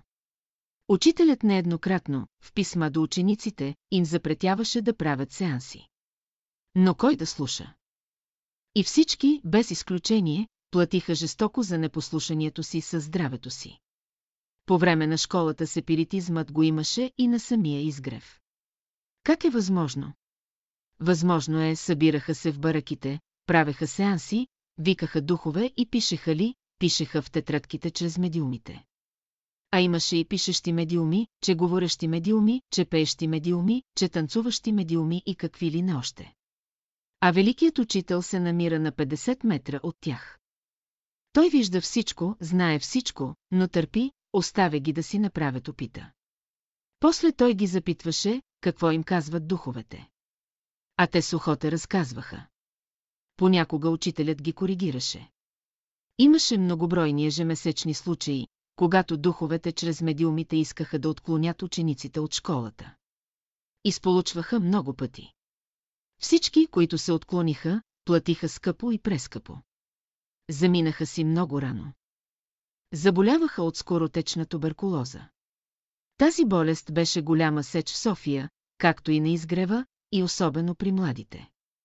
Духовете излизаха с едно твърдение чрез медиумите, че истинското знание може да се даде само от тях, понеже са безплътни. Защото всеки, който е в плът, можел да греши. Това бе насочено срещу учителя, макар че за него духовете казваха, че е голям дух, но понеже е в плътско тяло. Затова той можел да греши. Така, по този начин, имахме много неприятности на изгрева. Учителят бе крайно недоволен от това. Та най-близките сътрудници на учителя, дори стенографките бяха завлечени от сепиритизма и отклонени. Примери много и премного. Дори Сеавка Кереметчиева, Елена Андреева и още няколко сестри духовете чрез медиумите ги бяха накарали да си острижат косите нула номер. За да не хванат чужди влияния от космоса. А да поемат само онова, което им казват духовете. Бяха ги накарали да ходят с гумени галуши посред лято и зима, за да изолират влиянията, които идват от земята. А учителят говореше тъкмо обратното, жените да имат дълги коси, поддържани, вчесани, обувките да бъдат хигиенични, дрехите широки и удобни, цветът на дрехите да бъде светъл и тъна. Тодо Стоименов беше също сепиритист. Аз няколко пъти съм присъствал на техни сеанси на изгрева. Аз познавах тази област. След заминаването на учителя, на един сеанс Тодор Стоименов вика учителя чрез един медиум. Явява се глас и казва, че е учителят. Но Тодорчо не е сигурен в гласа на медиума. После го запитал, може ли да ми кажете кога аз ще си замина от този свят. Отговорът е бил следният, първо ще задигна кралицата. А после тебе. Като чул това, казал, слушам учителю. Защо е казал така? Защото само той е знаел, какво означава това. Защото лично учителят му бил казал, че неговата рождена сестра, баба Мария, е била кралица на Англия в едно от преражданията си. А на времето да бъдеш кралица на Англия не е било шега работа. А да бъдеш рождена сестра на Тодор Стоименов също не е шега работа. Случайни работи на изгрева нямаше. Дали лично учителят се е бил явил чрез този медиум, или бе изпратил някой от своите служебни духове, това можем само да гадаем. Отговорът ще намерите в словото му, аз заварих сепиритизма в школата и след заминаването на учителя. Той донесе много бели и немалко беди на братството. Учителят на времето бе заявил, че сепиритизмът се е явил, за да докаже, че съществува невидима бариера между физическия и невидимия свят. И само толкова. Учителят бе срещу сепиритизма и имаме негово категорично мнение от негови писма до приятели. В едно от тях той пише, до кога ще се занимавате с сепиритизъм, а не изучавате Словото Божие. Ето, това е отговорът. Друг отговор и разрешение няма, нито вчера, нито днес, нито утре. Ние сме школа, изучаваме, проучаваме и прилагаме Словото на Великия Учител в живота си. Това е нашето настояще и нашето бъдеще като ученици в школата на Бялото братство. Как Константин Иларионов не си реши задачата? Школата всеки преминаваше своя собствен път на изпитание и разрешаваше своите задачи сам самичък. Учителят още в първата година бе казал, че влизайки в школата, нашите вътрешни противоречия ще се задълбочат и нашето положение ще се влуши вътрешно и външно. Целта е да се справим с тези противоречия посредством знанието, дадено ни от Словото. А понякога бивахме отклонявани и от другата ложа, която си имаше свои представители между нас. Съзнателно или несъзнателно те действаха чрез своите представители тук на изгрева, които крачеха и се движеха между нас. А да не говорим за онези невидими представители на черната ложа, които обсебваха онези, които им бяха проводници, или ставаха техни урадия. Трудно се пише и обясняват тези неща. Защото някой ще каже, къде е тогава школата за любовта, мъдростта и истината? Школата бе тук, но в нея се обучаваха ученици с всичките свои недостатъци и несъвършенства. Ето това е проблемът за разрешаване, казваше се Константин Иларионов и бе един от първите сподвижници на учителя от град Велико Търново. Ще намерите името му вписано в първите събори. Имаше много опитности с учителя. Съпругата му Еленка Иларионова беше наша сестра. Но той беше се психически разстроил по едно време, откъде и поради какво, не знаем. Беше дошъл на изгрева в едно разстроено психическо състояние на съзнанието си. Беше ходил при учителя, бяха му дадени съвети, които той не можеше да изпълни. Само учителят знаеше неговия път и неговата карма. А ние само можехме да предполагаме. Бяха се събрали само няколко братя и сестри на поляната на разговор, където играехме паневритмия. Учителят отива при тях и им казва, който иска да се беси, да се беси, но не тук, в изгрева, а вън от изгрева. Казва това и си тръгва обратно.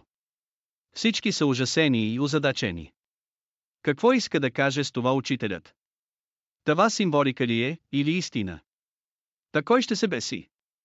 Та нали в словото на учителя има категорични изказвания, че никой околотен ученик не трябва да посяга на живота си, защото за него е прескъпо платено.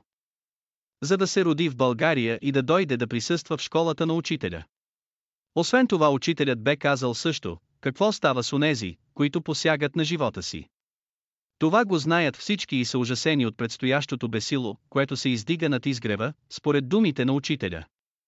А каква може да бъде тази символика? Бесилото си е винаги бесило. Щом има бесило, някой ще се беси и този някой ще умира. На следващия ден Тичешкум идва брат и съобщава на изгрева, че в гората се е обесил брат Константин Иларионов. Веднага съобщават на учителя. Той излиза, отива под дървото, поглежда го и веднага се връща обратно, влиза в изгрева, навежда се, вдига един камък и го запраща по посока на обесения и казва, обесиха го духовете. Исках да го спася, но не можах. Ние стоим, оглеждаме се и тръпнем само пред мисълта. Че това ще се разчуе и утре ще гръмнат вестниците с тази новина, че ученици на Дънов се бесят в гората. А те чакаха най-малкия повод. А едно обесване в гората означаваше разследване от полицията, след това съдебна експертиза, извикване на учителя в полицията, даване на обяснения, полицейски протоколи и тъна най-малко няколко месеца това обесване ще гърми по цяла България, разтръбявано от вестници и проповедници срещу учителя. А такива имаше в София и даваха мило и драго само и само да им се отдаде някакъв повод, или подобен случай. А случаят вече го имахме и той не беше какъв да е случай, а цял обесен човек на бесило, виси и се поклаща, един брат отиде и преряза въжето, постариха тялото на земята. Докараха ковчег, натовариха го и го закараха в селатинските гробища, и го погребаха. Всички мълчаха и никой не продумваше дума за случая. Как го погребаха, кой даде смъртен акт, как се озакони всичко, никой не смееше да попита, защото всички знаеха какво значи едно такова разгласяване. Но всичко мина по законен ред. Като минаха 10 дни, всички се успокоиха. Знаехме, че това е дело на учителя и че той успя да преспи вниманието на онези духове, които биха се възползвали от един такъв случай. И днес още ми е чудно как се случи. Че това обесване мина като едно обикновено погребение. А да знаете само за какви дребни случки атакуваха учителя по вестниците, че ги раздуваха и от мухата правеха слон. А тук случаят бе по-голям от слон, но случаят се превърна на муха, която изхвърча на някъде, затири се и не се видя повече. Това беше дело на учителя. А това струваше на учителя много усилия и много време, за да предотврати целия този скандал срещу братството. И той премина. Разказвам го, за да видите и прецените сами през какви препятствия вървеше школата през тези 22 години. Спънките бяха най-различни, те се явяваха една след друга, но те никога не се повтаряха. Те излизаха и извираха от нашите недостатъци и нашето несъвършенство. А целта на школата бе точно такава, чрез знание на словото на учителя да се справим с тях. Едни успяха, а други не успяха. Които успяха, продължиха напред и това са онези, които ви предават словото на великия учител за съхранение. Имате словото, имате нашият път като опитности и продължавайте по-нататък. Ние ще отлетим, ще дойде време. Дъщерята Савка и майката Тереза Керемитчиева, Бялото братство в България бе едно изключително събитие от Емиров порядък. В разговорите ни с учителя, той няколко пъти бе казал, че Бялото братство прилича на ето птици, които са прелетели и кацнали на българска земя. Като си свършат работата, ще отлетят. Тази картина бе винаги в главата ми, когато наблюдавах възрастните приятели, които бяха дошли млади. Още от самото начало на века. А ние, младите, дойдохме по време на школата, дори доживяхме до такава възраст, щото да ни наричат възрастни братя. От своя страна заварихме да идват младите. Едни идваха, други си отлитаха, истинскоято от птици. Спомням си, че учителят е идвал лично в дома на моя дядо в град Пловдив, отсядал е там и е преспивал. Вероятно е посочил мястото къде трябва да се родя и да кацна на този покрив. Слизайки като птица от небето. Дядо ми е разговарял често с учителя по въпроси от Библията. Родителите ми бяха бежанци от град Одрин.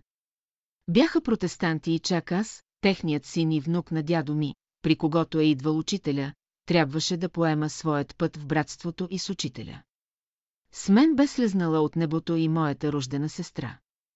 Нашият път бе път в школата. Този път бе предначертан десетки години. Преди ние да слезнем на земята и да се родим от учителя при неговите разговори с моя дядо.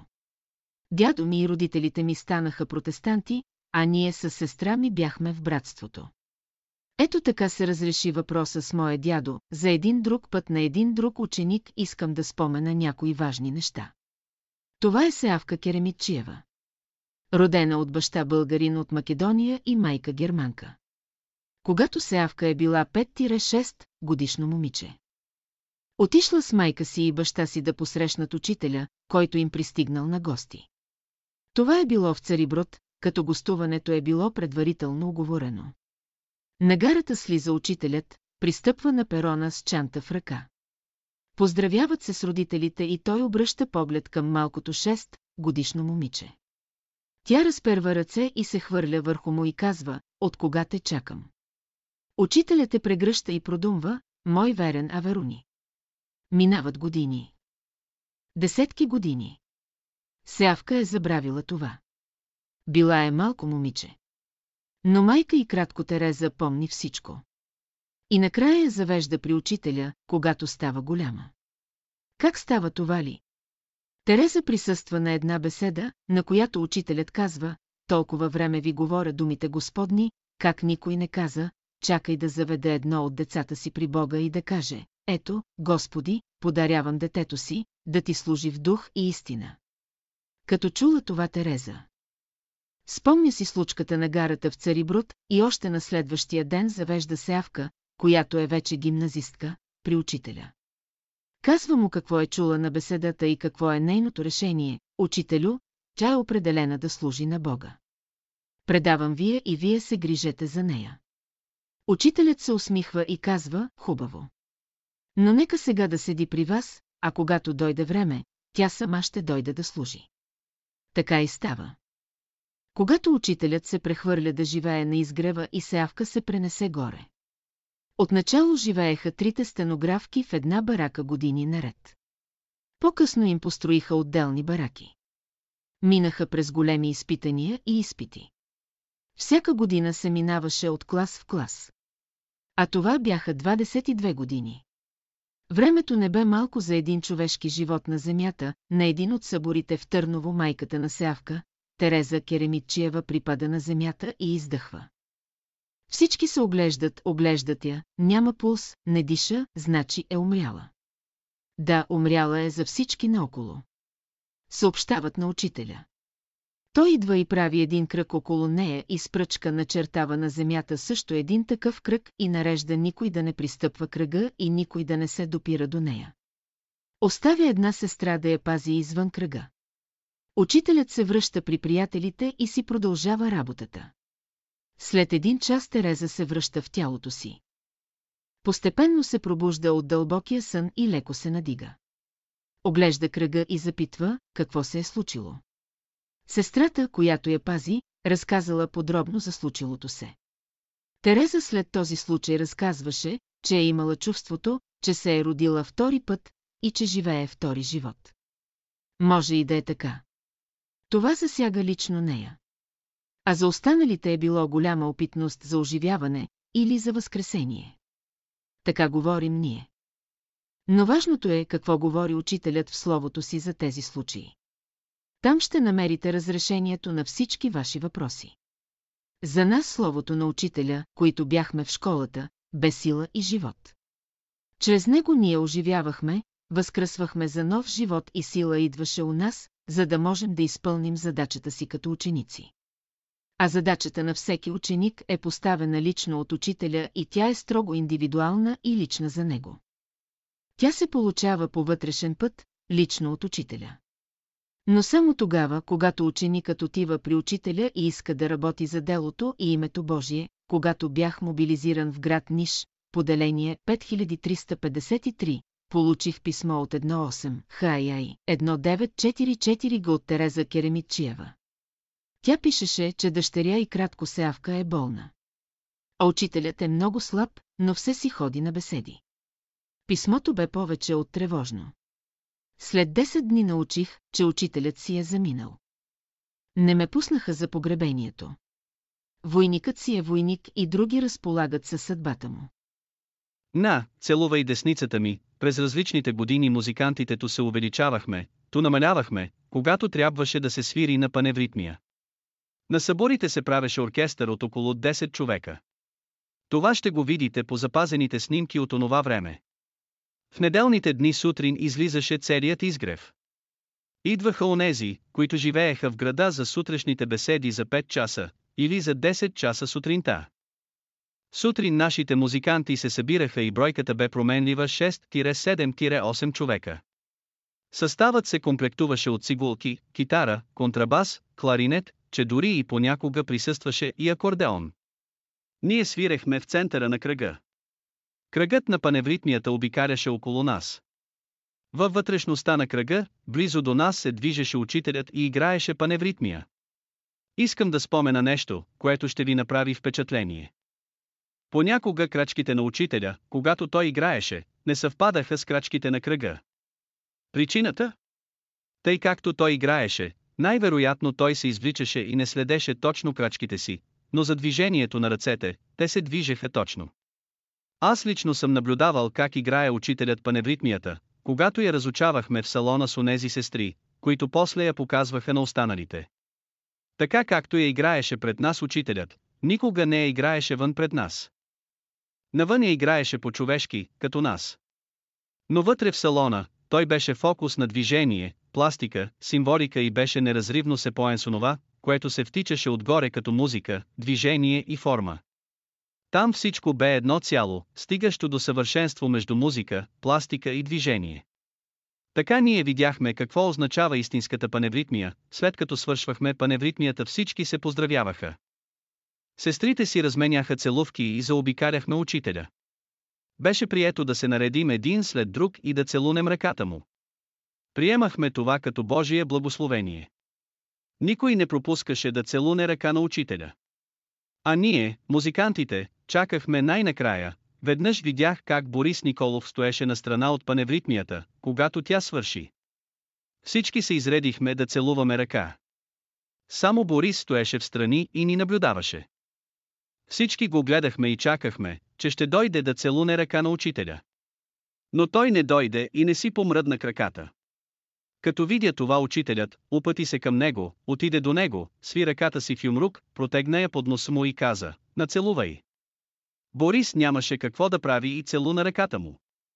Тогава това на всички направи потрясащо впечатление. Той винаги странеше още през време на учителя от общата група. И така си остана до края. А след заминаването на учителя той стана председател на братския съвет. Този характер да страни от другите си го запази до края на живота си. Една година бяхме на Рила. Бяхме решили него ден да играем паневритмия на поляната над езерото над чистота, под връх харамията. Беше определен час. Точно 10 часа сутринта. Всички от лагера излезнахме там, а Борис и Мария ретуваха над салоните. На 10 километра далеч от нас. Бяха съобщили, че ще дойдат за паневритмия. В 10 часа ние музикантите застанахме в средата на кръга, а приятелите се наредиха по двойки, готови да започнем. Някой каза, да почакаме Борис и Мария. А те се виждаха като точки, които слизат по билото. За да дойдат при нас им трябва най-малко 30 минути. Ние зачакахме. Минаха 15 минути и някои почнаха да се изнервят от чакане. Изведнъж пред очите ми излезе оня случай, когато учителят му подаде юмрука си, за да го целува. Разказах го на смаяните музиканти. Някои от тях го знаеха, бяха го видяли и чули. Тогава решихме, че сега няма кой да му дава юмрук, та да го чака и да го целува. Дадохме знак и паневритмията започна. Към края на паневритмията те пристигнаха и се включиха в кръга да играят. Бяха крайно недоволни от това. Че към 200 човека не са ги дочакали, за да могат те да слезнат от върха и да ни удостоят със своето присъствие още от самото начало. Трябва да споменем, че техните палатки бяха горе, на върха, а целият лагер и цялото братство беше долу при второто езеро. Бератският живот течеше по своите писани и неписани правила. Изворът бе един и живата вода течеше чрез словото на учителя. Сявка и телескопа на учителя, аз живеех в красно село и трябваше да става много рано, за да стигна на изгрева половин час преди 5 часа, когато учителят държеше своите беседи в сряда, петък и неделя. Да се тръгне пеша, това означава да се тръгне в един часа през нощта. Купих си едно колело, тръгвах в 3 часа и с него стигах на изгрева, като имаше и бутане на колелото, особено когато трябваше да изкачвам баира при семинарията. Не знам как се случи, но стенографката Савка се запали от желанието да се учи да кара колело. В онези години колелото беше една голяма придобивка и не всеки си позволяваше лукса да си го купи. Отначало аз държах колелото отзад и така тичах с него по алеите, докато тя се научи. Но тя реши, че може повече и при изкачване на една височинка падна с колелото и една спица от колелото се заби в бедрото и кратко. Разкъса няколко мускула и потече кръв. Настана Орелия, набързо я превързаха, спряха кръвта и съобщиха на учителя. Той веднага дотърча на бегом, погледна раната, обърна се към мене, който също бях около нея и ми каза със строг тон, отиди в града и намери най-добрият хирург и го доведи, за да зашие раната и мускулите. На бегом слезнах в града, намерих хирург, платих за такси, доведох го. Той прегледа раната и я заши по всички правила на своето изкуство. Превърза я, изписа лекарства и след като му бе платено, бе върнат с таксито в града. Цялата тази история с колелото и савка ми излезе доста солена, прескъпо платих за таксито, за хирурга и поправка на щупеното колело. Отиде една месечна заплата. И после, колко грижи бяха положени около сявка, край нямаше. Чувствах се виновен. Понеже се създаде една суетня около сявка, а една сестра изнегодува пред учителя, учителю, че каква е тази сявка, че толкова внимание и кратко обръщате, когато сама си е виновна за нараняването. Раната бе шита, зашита и готово, какво повече има да се занимаваме с нея толкова хора. Една сестра е напълно достатъчна за нея, за да я обслужва. Учителят се усмихва и казва, ако на един астроном му се щупи телескопа, с който наблюдава звездното небе, няма ли той да се разстрои и безпокои за разваления телескоп? Всички млъкват. Оглеждат се, дали и те не са някакви далекогледи и бинокли, чрез които учителят наблюдава живота на света на Земята. Отивам при учителя да се извиня, че с моето колело съм му създал толкова неприятности. Учителят ме поглежда и казва, те духовете отдавна ти бяха хвърлили мерака на колелото. За да го повредят, защото ти сутрин идваше на беседи, а те не желаеха това. Добре, че се отърва само с чупване на колелото, защото друг плати за теб. Ако се беше случило с теб, щеше да бъдеш в болницата и щеше да се лишиш от беседите за дълго време. А сега Исавка слуша беседи, и ти прихождаш тук, а това е една опитност за всички. Вашите недостатъци са врати, през които минават изкушенията. За да ви отклоняват от школата, аз целувам ръка, благодаря му, отивам при Сеавка и разказвам всичко казано от учителя. Тя леко си намръщва челото, не се притеснявай. Аз съм си виновна. Учителят ме предупреди, че това, което съм пропуснала като дете, не мога да го наваксам като възрастна. Пък и всички сестри ме укоряваха за това колело. Добре се случи така, че да се умирят всички, включително и аз самата. Грижата около Савка продължи около два месеца. Тя скуцане се придвижваше до салона, сядаше на стенографската маса и продължаваше да работи на своя пост, да стенографира, аз получих един урок за отношението на учителя към хирургията и това ми помогна много, когато и аз след време трябваше да се подложа на операция и то два пъти. Не се колебаех и реших. Спомних си думите на учителя, доведи най-добрият хирург. А за един окултен ученик този въпрос е много важен, в чии ръце поверява живота си. Имаше и други случки и инциденти с тези колела. И всички завършваха по един и същ начин, с увреждане на здравето им и опасност за живота им. Тези премеждия се движеха от онези сили, които се противопоставяха на школата. Така че вече знаете, че и вие няма да се разминете с тях. Непременно ще се срещнете. Но трябва правилно да решите задачата си. Ето, аз ви дадох един от методите на учителя. А останалите методи ще ги намерите в опитностите на останалите приятели и в словото на учителя.